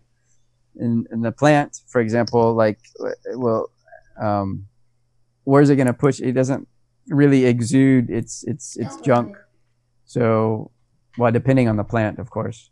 And so one technique is plants carry a big water bottle inside each cell, the vacuole. Right? It's mostly full of water, but other, you know, sometimes it'll put stuff in there like junk that it doesn't need or other chemicals that will kind of accumulate it there. But I mean, the real answer is I don't know. Um, but I don't think if you, you treat it hot, cold, hot, cold, hot, I mean, if you do that to a plant, I think it just dies. yeah, I would think that would. That's what I'm saying. You can't, you know, you can't attribute everything we do to our, us humans to plants. but but if you did it, I mean, it depends on the extremities, right? So I mean, you have like in summer right now here, it's now 90 degrees outside Fahrenheit, so it's 30 degrees. This morning it was, I don't know, 10, uh, 10 or 12 degrees colder, right? So the plants are constantly being bar- bombarded by this. It didn't rain, and it's getting hot now. It's high humidity, then it'll drop down again. But like all certain animals, it has a range. Yeah, but not without my supervision. They're gonna throw throw knives again at the wall. want, want to install a game here. Oh, okay. Hello. Um, Yeah, so I guess if you're in a so in where you live, based on what you do, does that also apply to your feeling on get it, the genetically modified? You're modifying your genes in your plants. So how do you feel about the food and the concern? Where not America's different, you know. We we go Yeah. we go hard with injecting plants with crazy stuff, but where you're at, you don't, or do you? uh, I know we've had this talk, but I still don't clear. I know you've told me that it's a big deal about being organic, no genetically modification, but I understand that we've been modifying genes of plants we've been growing for hundreds of years. so are they all Yeah, so, I already mean, the- modified in a in a Yeah. total? So in the, the one, one of our favorite examples we as a counterpoint is in the 60s all of the different wheats and stuff that were, were generated using x-rays. So I, I think you know x-rays are quite powerful. If i bombard you with x-rays that'd give you cancer right? Right. so what they did they took a bunch of uh, wheat seeds and other other crops zapped them with x-rays and then let them grow and then the ones that survived and they kind of tasted good we kept those i don't know what their all their names are but you could look it up but we have a lot of different crop varieties that come from plants that were bombarded with x-rays. These didn't kill anybody. We've been using them since the 1960s or the 19 i think it's around the 1960s or or even older. No it's 1960s right? So these are have been fine. Are you gonna play it? And that was there or here? That was uh I think I think I actually didn't check. I should have checked. Uh, I think it was I'm not going to say where it is. I don't know. But they're they're all over the world. So anybody that's been using them, we could look them up, but um so what, what that means is people have been eating X-ray bombarded where you have basically huge breakages of chromosomes. So chromosomes are moved around, all lots of genes are disappeared or been rearranged. Right? So huge chromosomal changes. That's why when we do um, generally genetically modified crops, All right. We're only changing a Here we go. teeny, teeny little bit, if at all, and that's just added to it. So basically, you have the whole plant was as it was, and you add a teeny tiny bit. And um, I think the, the only the major complaint was, um, well, from my point of view, is well, one of the states, I don't think you have much of a choice. It, you have to look pretty hard. Yeah, Do- you you, have have to to do a lot of homework. But they're on the market. So, but they're Yeah. they're safe. So there's nothing wrong with uh, genetically modified crops. In fact, they're usually tested more than other plants. So if you grow traditional breeding, you don't need to go and check it as much for safety or which chemicals are produced. Only um, genetically modified crops are actually tested more than they are normal crops. I know I said that three times, but still. That's okay. I mean, what what I was reading recently in the in the book I'm on now is the the bigger concern of not at the molecular level, but Yeah. the push to avoid them here is not due to the molecules in the plant itself. It's due to how those crops are raised. So, uh, quote unquote, genetically modified seeds crops are typically hit with more pesticides and herbicides, all this glyphosate and things that are in how we grow our monocrop culture. And that's why here we say don't eat GMOs. It's not because we think if if that same seed was grown organically, it's fine. It's just that say don't do GMO because it it pushes more towards how they produce it and damages soil. So that's that's where we lean towards not, and that's why I, I was wondering like, oh, molecularly, it's not going to make an eye grow out of my ear, but No. the chemicals they put into to actually grow it does get in my yeah. body, and that can create problems. Yeah, I think I, I, I should know this exactly, especially if this is gonna be. So the, yeah, there's certain chemicals are quite quite dangerous, but these are being banned recently all over the world, a little bit more. Yeah, exactly. So the molecularly, that's not not that dangerous, or it's even less dangerous. And then how do you? Because you so with the dangerous, but Arabidopsis, dangerous. with the Arabidopsis, you're you're literally What happened? are you with Arabidopsis? No, You're can hear you. You're you're muting What, yourself. what happened? Hello, hello, hello, hello. Can you hear me now? I can hear you. Well, just let me know when you can hear me. His internet is cutting out and gone back maybe. Uh yeah, man. I don't want to. I don't want to look at myself here. Okay. away. There we Okay. All right, you're Much back. better. I just paused it while you fixed the mic. All good. Yeah, it's cool. There we go. All right. All right. Um, so yeah, that's a good. Yeah, I mean, I have the same opinion, but for different reasons here. So there's also like uh, local farming, for example. Local farming is good, or eating crops from the season, right? That are the seasonal crops. That makes more sense uh, environmentally, right? Or um, and it's not not a really a question of, of a genetically modified crop or who if it's genetically modified, right? So this is the thing that here Europe has just banned them all completely, and Germany is very anti-GMO completely, and some of it's a mixture between anti-corporate philosophy and other stuff. Um, so what do you agree with and disagree with? Okay. So let's yeah, just tell everybody no Switch no topic. more watching anything. Switching topics. Okay. yeah. If, are you good on time? Are you good on time, or do you want to pick up? at a no, we're time? fine. We're not. We're not doing anything right now. Okay. Still too too early to go for a walk. All right. Did you did you have breakfast? You had breakfast, right? Yeah, yeah. We had breakfast early. The kids built a giant fort last night in the living room, Oh, and cool.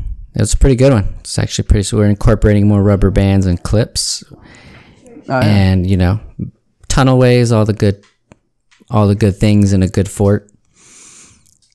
Um, but yeah. So now, if now you want to switch into your your exodus of the the U.S. of A. Exodus. Well, uh, So you're doing so you're doing your master's and PhD there. All right. yep. Yep.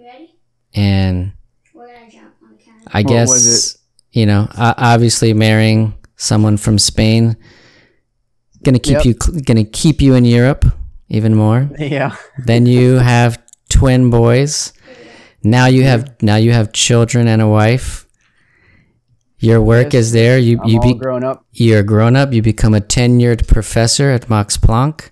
No, yeah, I work at the University of uh, of uh, at Tübingen, actually. Univer- oh, University of Tübingen. Okay. Yeah, yeah.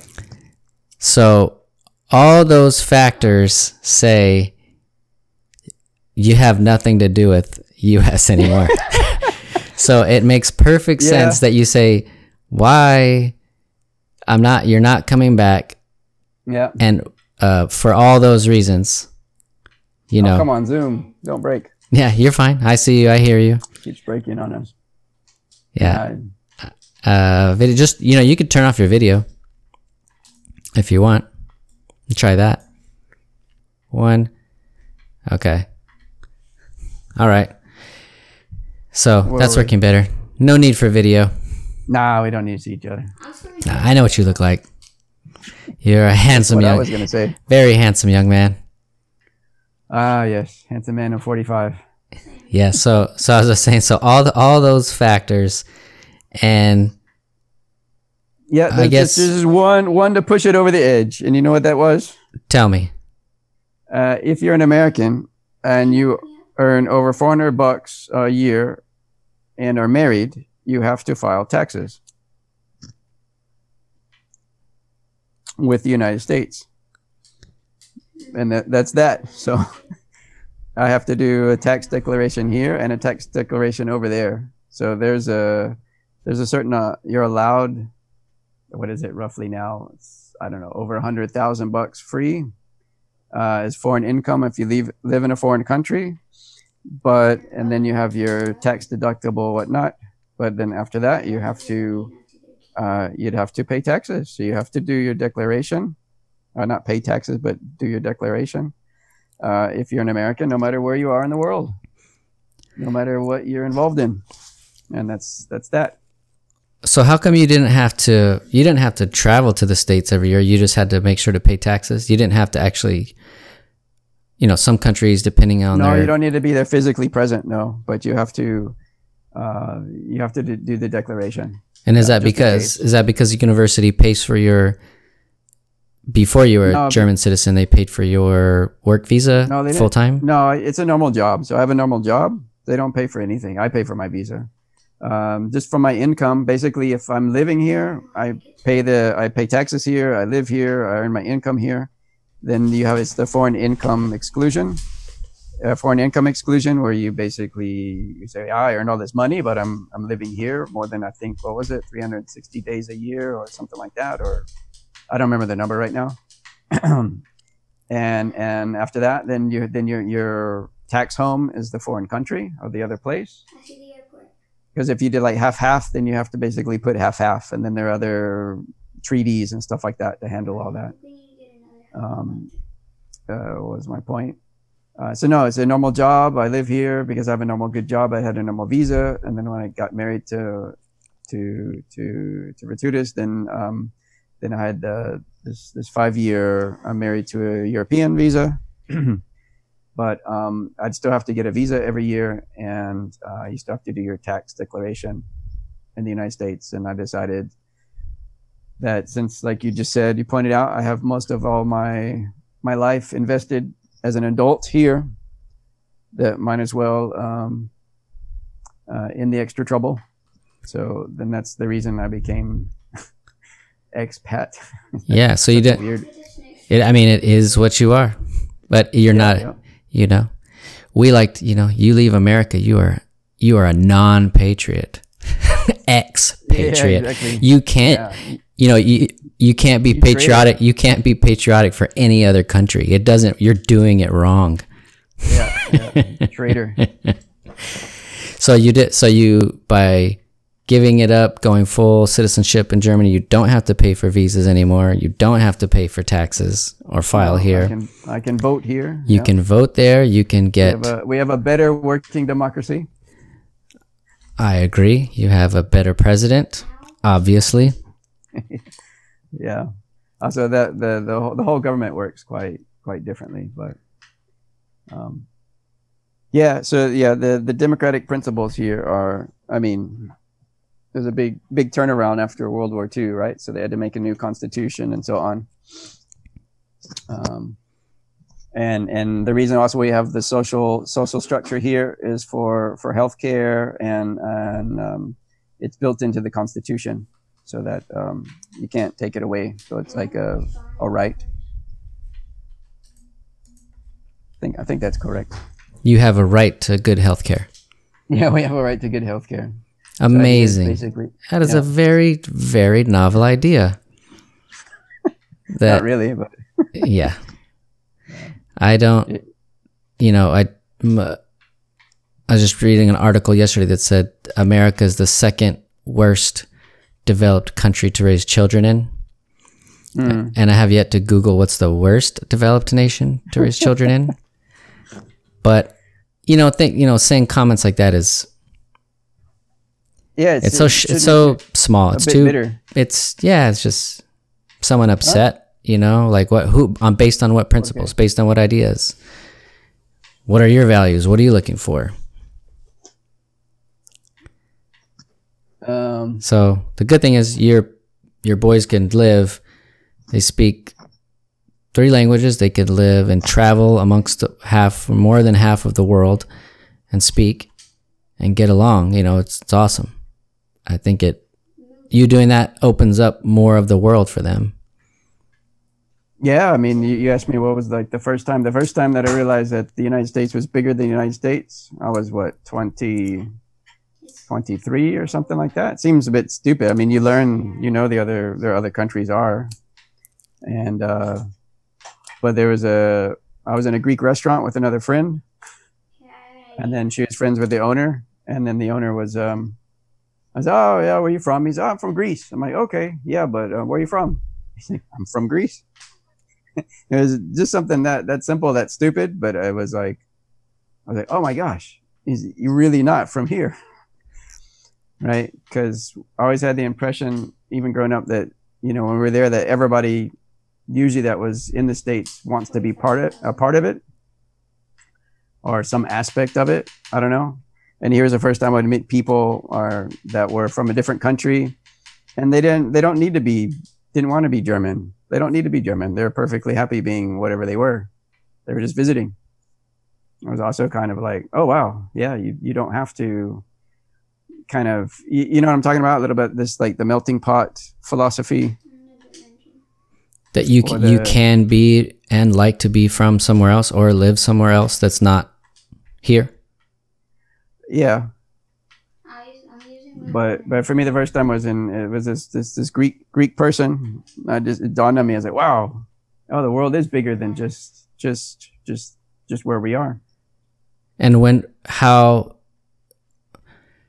how long was that before you decided to take your first what was it was it an internship or just a master's Yeah, where you decided to go to yeah. Germany? Like how Yeah, far does in- that Greek restaurant before you decided, you know what, I could I could go somewhere else. I could go to Germany. Uh, I think that was was I say let's say five years before that, and then uh, I also had a then uh, later also a lot of a lot of other friends in in in college, and they um it's the same thing. I was like, oh well, I don't know. They had a lot of uh, a lot of Asian friends, and some of their family was here, but then other people had family not just somewhere in Asia, but also like all over Europe. I have a brother in Denmark, another brother over here, another sisters over here. I was like, the whole world is a whole lot bigger than just just the United States. and uh, I, you know, I was like, I was like, well, then I want to go. I don't want. Why do I have to stay here? And then I looked. I looked on the internet. I, I took three semesters of German. I was looking a little bit to see, and I was looking around. The internet was very young then, right? We're talking. Uh, what are we talking about? It's, uh, almost 25, 20 years ago. Uh, and I found a job advertisement for an internship, like you said, and I wrote them in German and some and in English. And they did a little interview, and then they, they invited me over. Ah, I didn't I had no idea you did that on your own. I always thought it was through UT. Oh no, no, I did it all my own. It's like uh, I got super lucky. Oh, they jumped out of it. Yeah, my, my email was uh, punk rock. it was I'm I'm guessing the impetus for learning some German and looking to Germany is because of our German roots from many many years ago. Yeah. Yes, of course. That's cool. Yeah, yeah. Glad you didn't bring that up at the beginning. Yeah, of course. Yeah. So our, our, our name should be from very southern Denmark or northern north northwest Germany, Oh, guys, right. North Germany. Yeah, and I I was looking up and speaking to dad All right. and trying to figure out how many great grandparents ago it was that immigrated to the states. Yeah, And I think it was No, eight. I think it was four or five greats before us. yeah. and Like right. you're the f- your boys are the first ones fully growing up back there. So they they oh, em they, they Yeah. you know they're they they they are the first generation to go back, and so their kids will be like, oh, remember that? What is that? What is it? Eight people between who left and came back. It's it's your boys. It's awesome. exactly. I think it was in the eight, when was it 1860s, right? Or I think before that, yeah. or 1880 something.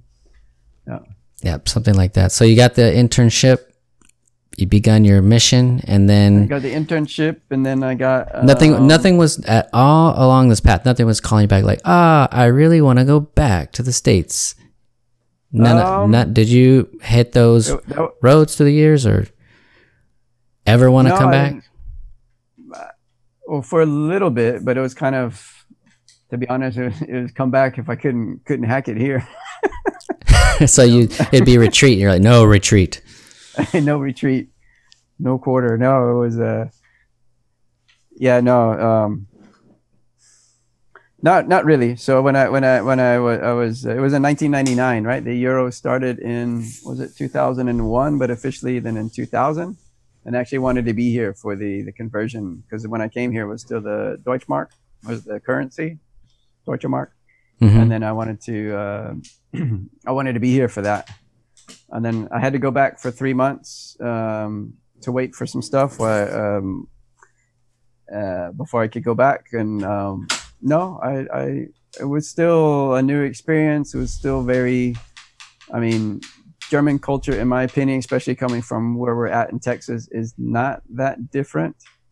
But there are a lot of subtleties that that compile you know after a while they build up and you're like oh okay yeah it's different. But because i mean but we also have german ancestry so there's a lot of lot of parallels that make the cultural adaptation easier right? Except for the language right? So the beginning when i came i didn't speak much german So what? So what culturally made it smooth, smoother for you, or what did you like? What what allowed you to kind of vibe with the culture better for you? um yeah i mean the the people are normal so Wait, people are people. Is that what you're trying to tell me? i say yeah people are people Ah, very interesting.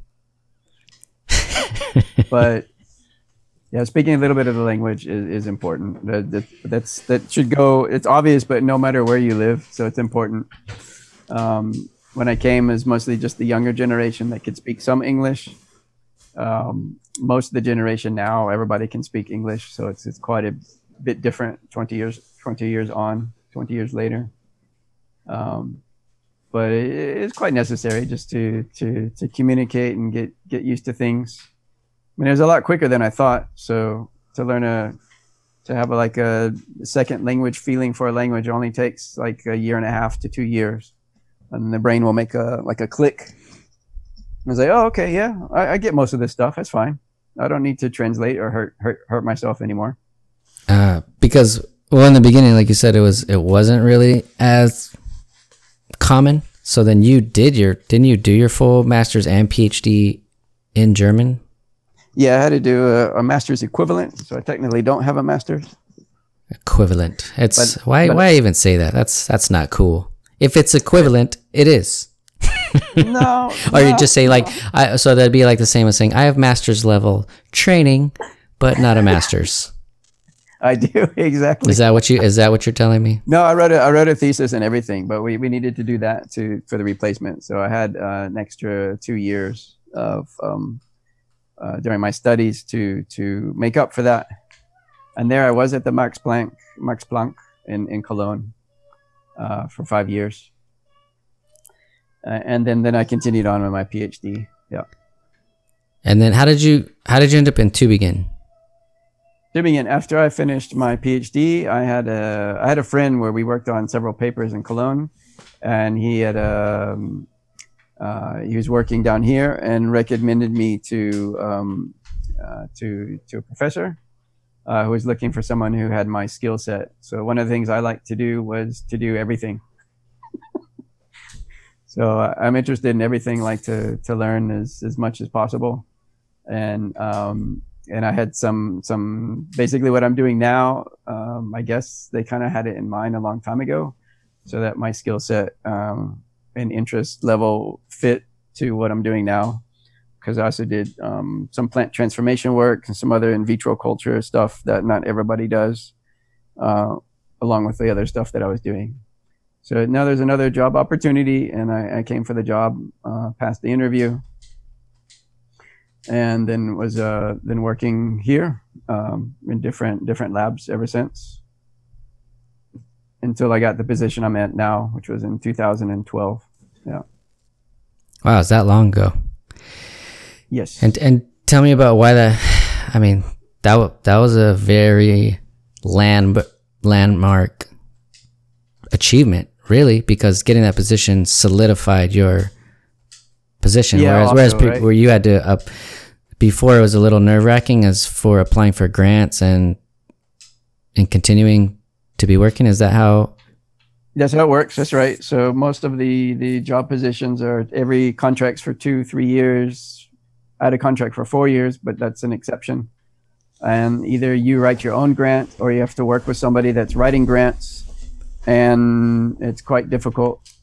Germany also has the 12 years rule for the university systems, What's which that? is six years before and six years after. You're only allowed to work basically six years plus two years for any kid for each kid after you finish your degree.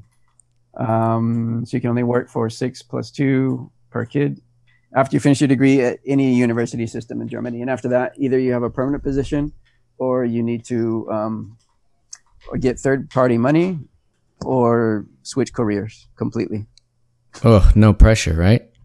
Nah, nah, it's fine. So how Everybody, how soon before you were due for okay my three year contract is up how soon would you start writing for grants? Would you do it immediately? Start the two years before to start it going? Yeah, I mean, I, I didn't write the grants for my for the positions that I had, but now that I'm trying, yeah, you basically have to, yeah, if you need a job in three years, you need to start working on it ahead of time, maybe two years ahead of time. Takes a year for the review process. And so basically, you need to be moving the entire time. And that's a skill that not everybody has naturally. And it's a skill that not everybody can teach either. In fact i don't i don't think most people teach it. I know a few people that are teaching their students or their apprentices is actually is it what it really is uh, how to do that. But not everybody does it so you see that a lot of people that are the big professors and stuff like that um, they have incredible talent and for a good reason so it's uh, uh, yeah, yeah, you have to to move on it immediately and have have something rolling the whole time. That's how it works, which makes sense, right? You can't all of a sudden invent something and wait for a year for it to come by. Then you, you know, you have to have basically a bunch of projects that are layered, and and they all should come to fruition at some point, which is also the pressure problem in science, right? So. So if you, you can't feed yourself because you need to publish, then there's this pressure that you should publish. I'm not under that type of pressure, but a lot of people are. So you have to to squeeze uh, squeeze or force stories. You really have to have the things going, or you ignore it if you're big enough. And it'll just come through you'll just get attached to something else some other project Well, well, um, so the people that have permanent positions, they're shuffled around. That sounds bad. I mean, sometimes they don't mind, but I would mind personally. so how long could you stay in your position Mine's permanent for what I do. So I'm I'm the head of my two departments. So one is the department with me in it. I'm, the, I'm the head and, and the lab rat, and the other one I, I supervise the other the other the other unit. So they're my my colleague. She she manages the whole thing herself, but I, I supervise and provide help when she needs it. and how many students do you have uh, on average Right now, um, maybe one one every year.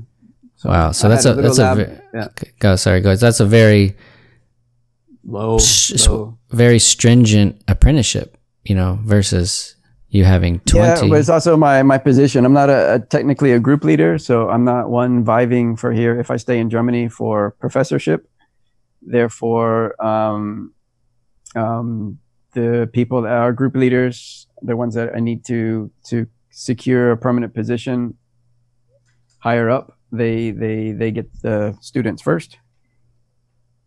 So, but um, I'm allowed to have students, of course. Um, and I'm also yeah.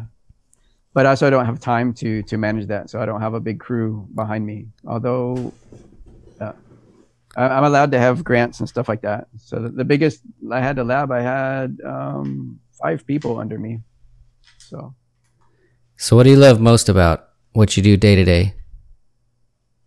day to day uh, you, you you hear it from the, every scientist the same thing. It's the discovery stuff. When you discover it's not discovering new things but new ideas so like what you what you thought or you didn't think and that we that i get to contribute a- minuscule amount but i get to contribute to the, the pooled knowledge of humanity that's the fun part or the driving motivation Yeah, all all forward movement is accumulation of knowledge from every corner. Exactly. So it, it's adding a drop to the big, the big, the big bit. Um, that's what's always driven me, and I find it also fun to also when I had a like the university, we had to write like an essay, but we had to support all our statements with references, and I found that great. Like, how can you say something and be sure you're not just making it up just to make it up because you heard it or whatever? And I find I find that in and itself interesting and fun. Say, how do you know that you know that that you knew that you know that? How do you know that they knew it? I lo- that's my that's my number one driving thought right now for the last few years is Yeah. every time I say something in the back of my mind, I think, Yeah, why do I even think that? Who did I hear it from? Where did I read it? Is that true? yeah, I'm exactly. just I'm just you know just constantly want to fact check myself in the back of my mind every time I speak. I'm like, nah, you know. And it's a, and the beauty of having kids is they'll say, oh, so why is this? And you give them an answer like, hmm.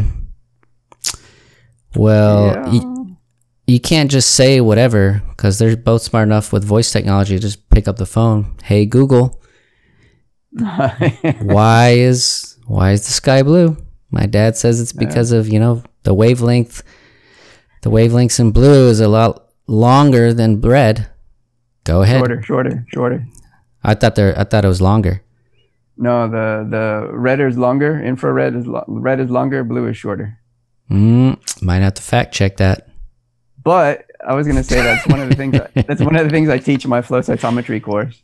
Okay, then you then you are certified. I take it back. Ah, yeah, Rayleigh scattering. Yeah. So, yeah, they, they, it's because the air molecules are so tiny and the wavelengths are so tiny that they basically bounce off easier, and they don't. The longer ones kind of just plummet right through the air molecules, but the, the bluer ones are shorter, so they get bounced off in more directions. And since they're being bounced off more often, the net effect is you get more blue um, wavelengths flying at your eyeball. So the sky is blue yeah, on Earth.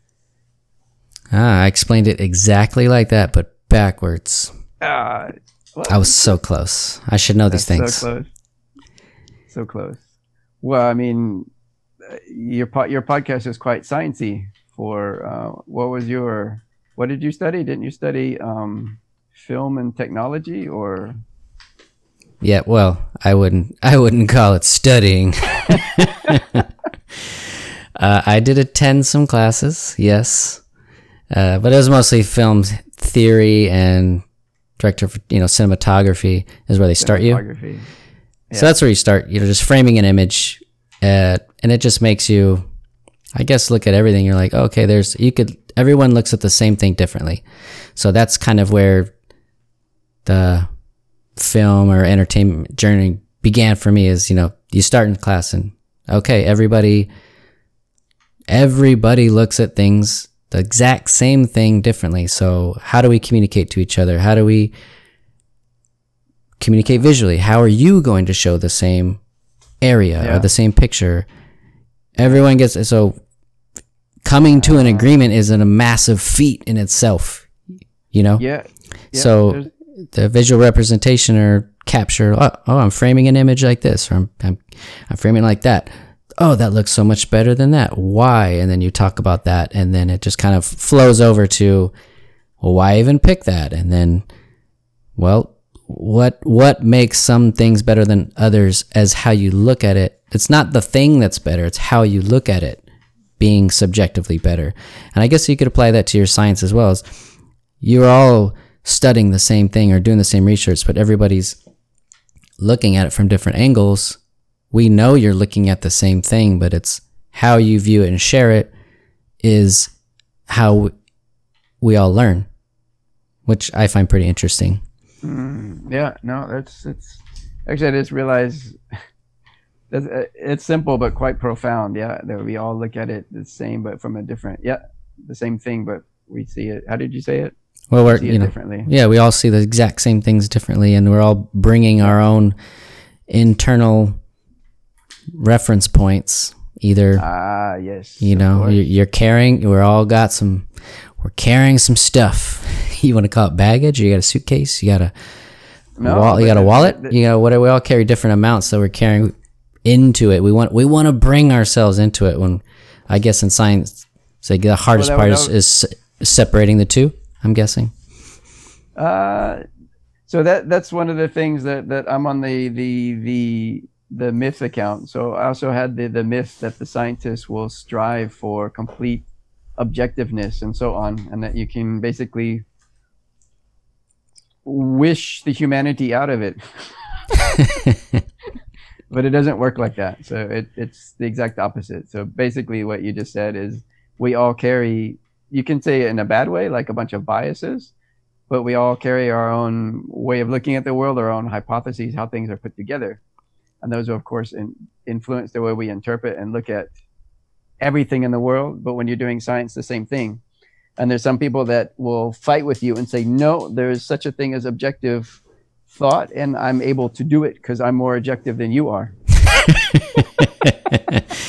I'm way more objective than you.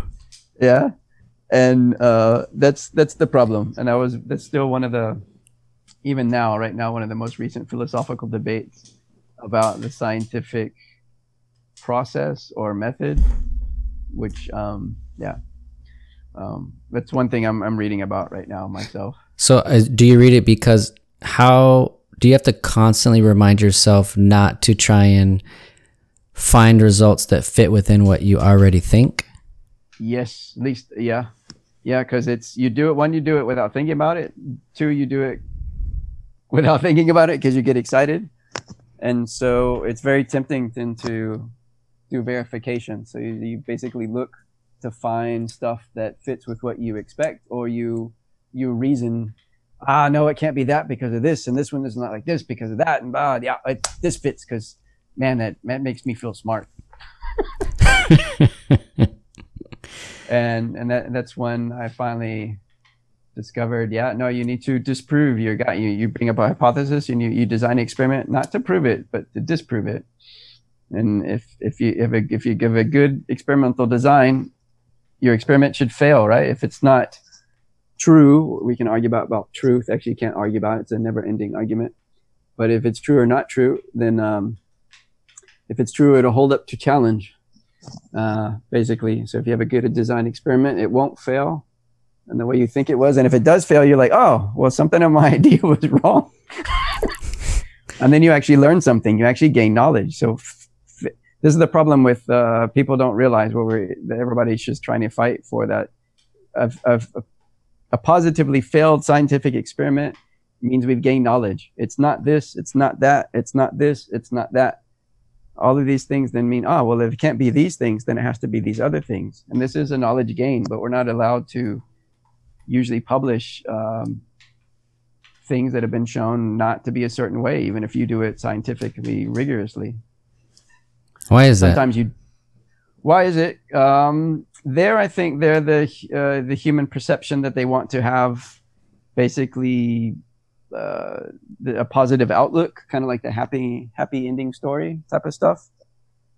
That this is to either I think it's uh, uh, in fashion, so you want to kind of to sell it a little bit so that it looks cool, that it sounds cool, that it's new, that it's better, and and this unfortunately has been picked up since I think the 1980s when you had the the advent of of uh, molecular genetics the way it is now.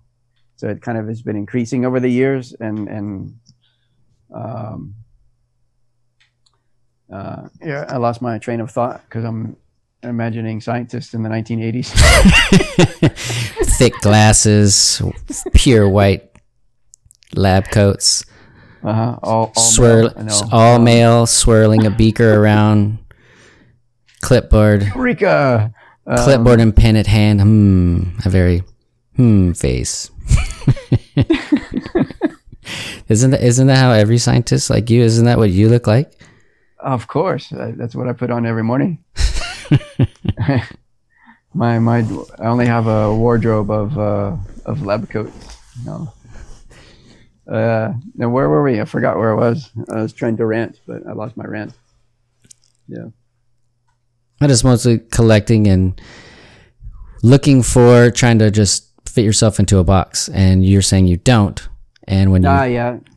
So that's what you asked earlier. When you have more more people, basically do a little powwow over the hypothesis. It's the same thing. So you put out an idea, and somebody will basically shoot it down. So no, I can't be that because of this. You're like, ah, all right. But it's the same process, which I was trying to develop a class in order to teach this, but so that you're actually aware of it. And I invented something called. I taught it once, but nobody understood it yet. you just you just have to it- explain it better.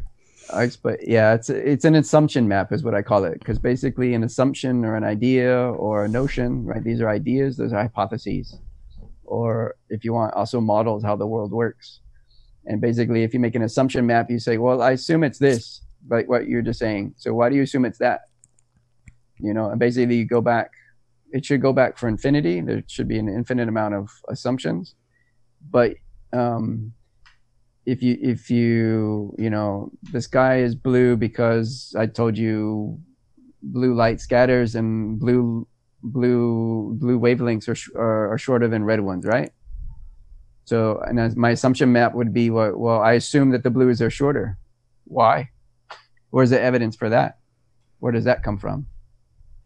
Right, and then you make make an arrow. You go backwards from that. Okay, you know, uh, uh, why is that and then why are the wavelengths shorter how do i know it and how do i know that i know that of course you don't want to test all of that but this process yeah that was trying to that was i'm trying to teach people in a class on purpose So the class you said it would be called assumption mapping, just back an assumption map yeah So assumption mapping Sure. class. So backtracking everything that you think and is it is it to is it to put a spotlight on how many times you've just assumed things?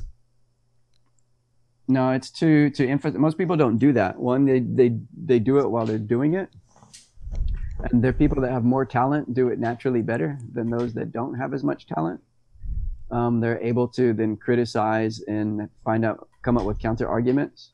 So i thought it'd be better for those that have less talent that actually well let's write out what you're assuming. How do you know uh, my example that I, I, I did was it's a pcr method polymerase chain reaction where you amplify dna by copying it. You know how that works? I don't. but basically there's a DNA polymerase and it's been um, the protein has been uh, cloned so you can make a whole bunch of copies of it. Then you purify it and then you can add it to DNA and when you heat up DNA remember DNA says uh, it's two stranded right? They're two long molecules that pair together. Mm-hmm. when you heat it up they fall apart. And then you can add another little piece of DNA then the polymerase will sit on there and then it'll make another copy so we can amplify it. And there's a way when it's being amplified when we talk about the fluorescence from earlier that you can add a fluorescent dye to the DNA or to the so that you can actually detect the amount of DNA or the new DNA being synthesized. And you measure that machine technically measure the light intensity from the fluorescence right? And then you can then see over time the number of copies. And then uh, if we go back to the heat shock stuff if I had my unheat shock, uh, non-heat shock treated plants and my heat shock treated plants, um, then I wanted. Remember, I said the transcription should be higher. So if I had higher transcription, I'd take my RNA, I'd make a copy of it into DNA because I can't amplify RNA with the same way. And then the on a heat shock, there should be more copies of that DNA, right? Okay, right. have- right? And then if I do my polymerase chain reaction on it, uh, and I amplify both the control plant or the reference plant and my heat shock material, and then I would get more copies in the heat shock plant. That's a hypothesis, of course. Than the other one, right? And then you'd see then I, the the fluorescent signal would be higher for my particular um, DNA than amplifying, in the heat shock treated one than the other one. Then I would say, oh, I have more transcription but the actual method how the machine works and the light detection and the linearity and does the reaction work the same um, these can all be tested using different experiments or different ways of yeah exactly so that that's for me like when i measure the so the dna should double every time you melt it it makes two copies and you melt it again it makes two copies from those two copies and then it has this exponential growth right two to two to the nth power. So therefore, after therefore, you could properly assume, based on math, how many you'll get. Exactly. But sometimes the reaction is not equal. You don't get two copies. You get 1.8 because the primer sticks to itself. That's the extra piece you need to make the copies. And therefore, it doesn't double exactly. So at the end, you'd get a different number um, than you should. But you won't know that if you don't test it. For example, in one experiment, you might not care. You're like, well, the heat shock one is 100,000 times more than the other one. And if it's 10,000 or a million times more, it's still a whole, whole, whole lot more than the other one. But if you wanted to compare 10,000 units versus 20,000 units and you had that error inside, then you'd make the wrong observation, right? So um, the, the theory of it doubling is an assumption. So you could write assumption, my DNA always double, always doubles. But you can then test it. How do you know it doubles? And then you could, that's just an assumption. And then if the experiment fails or does something weird, or you have time, which you should, then you test it to make sure that that doubling hypothesis is is valid. Um, and those would be the assumption maps. The assumption maps look like um, brainstorming maps, right? It kind of sounds like that in my. I'm visualizing it that way. Exactly. That's how I did it too. With just and then just keeps exploding out. Or like if you wanted you could go into it. If you go into a bubble, that would be a cool program. You go inside and it would open up the assumptions for that that idea and open up the next assumptions for the next idea. That'd be cool. And then some philosophers they get annoyed because they they misinterpret what uh, Karl Popper Popper said, which is uh, he just said that all experiments should be testable, and he explic- explicitly said you don't need to test them; they just should be testable.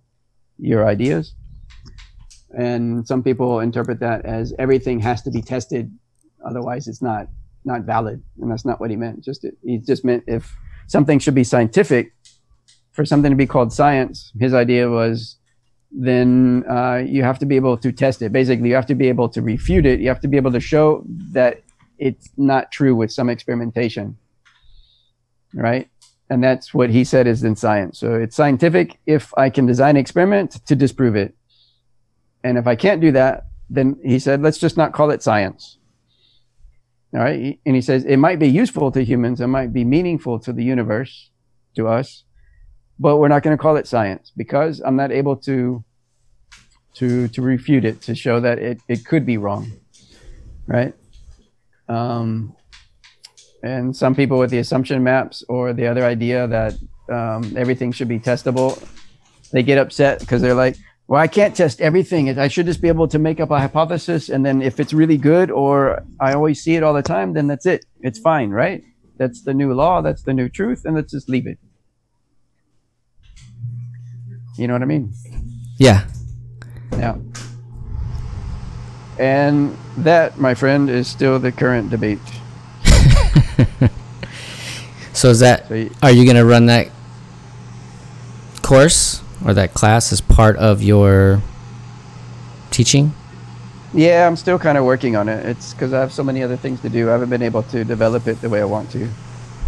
But I, I want to make a, a class called the, the scientific method to see if we can teach scientific thinking discourse and look at the different aspects that influence science and the other components of science that that that that, that affect it and that also that a lot of science what we're doing is we're looking for theories and ideas and it's not just moving around uh, tubes and plants here and there right Right. It's not so much not so much the busy work. It's more thinking about. Uh, genes existed as an idea before they were ever discovered, and even now they're still debated what is the gene.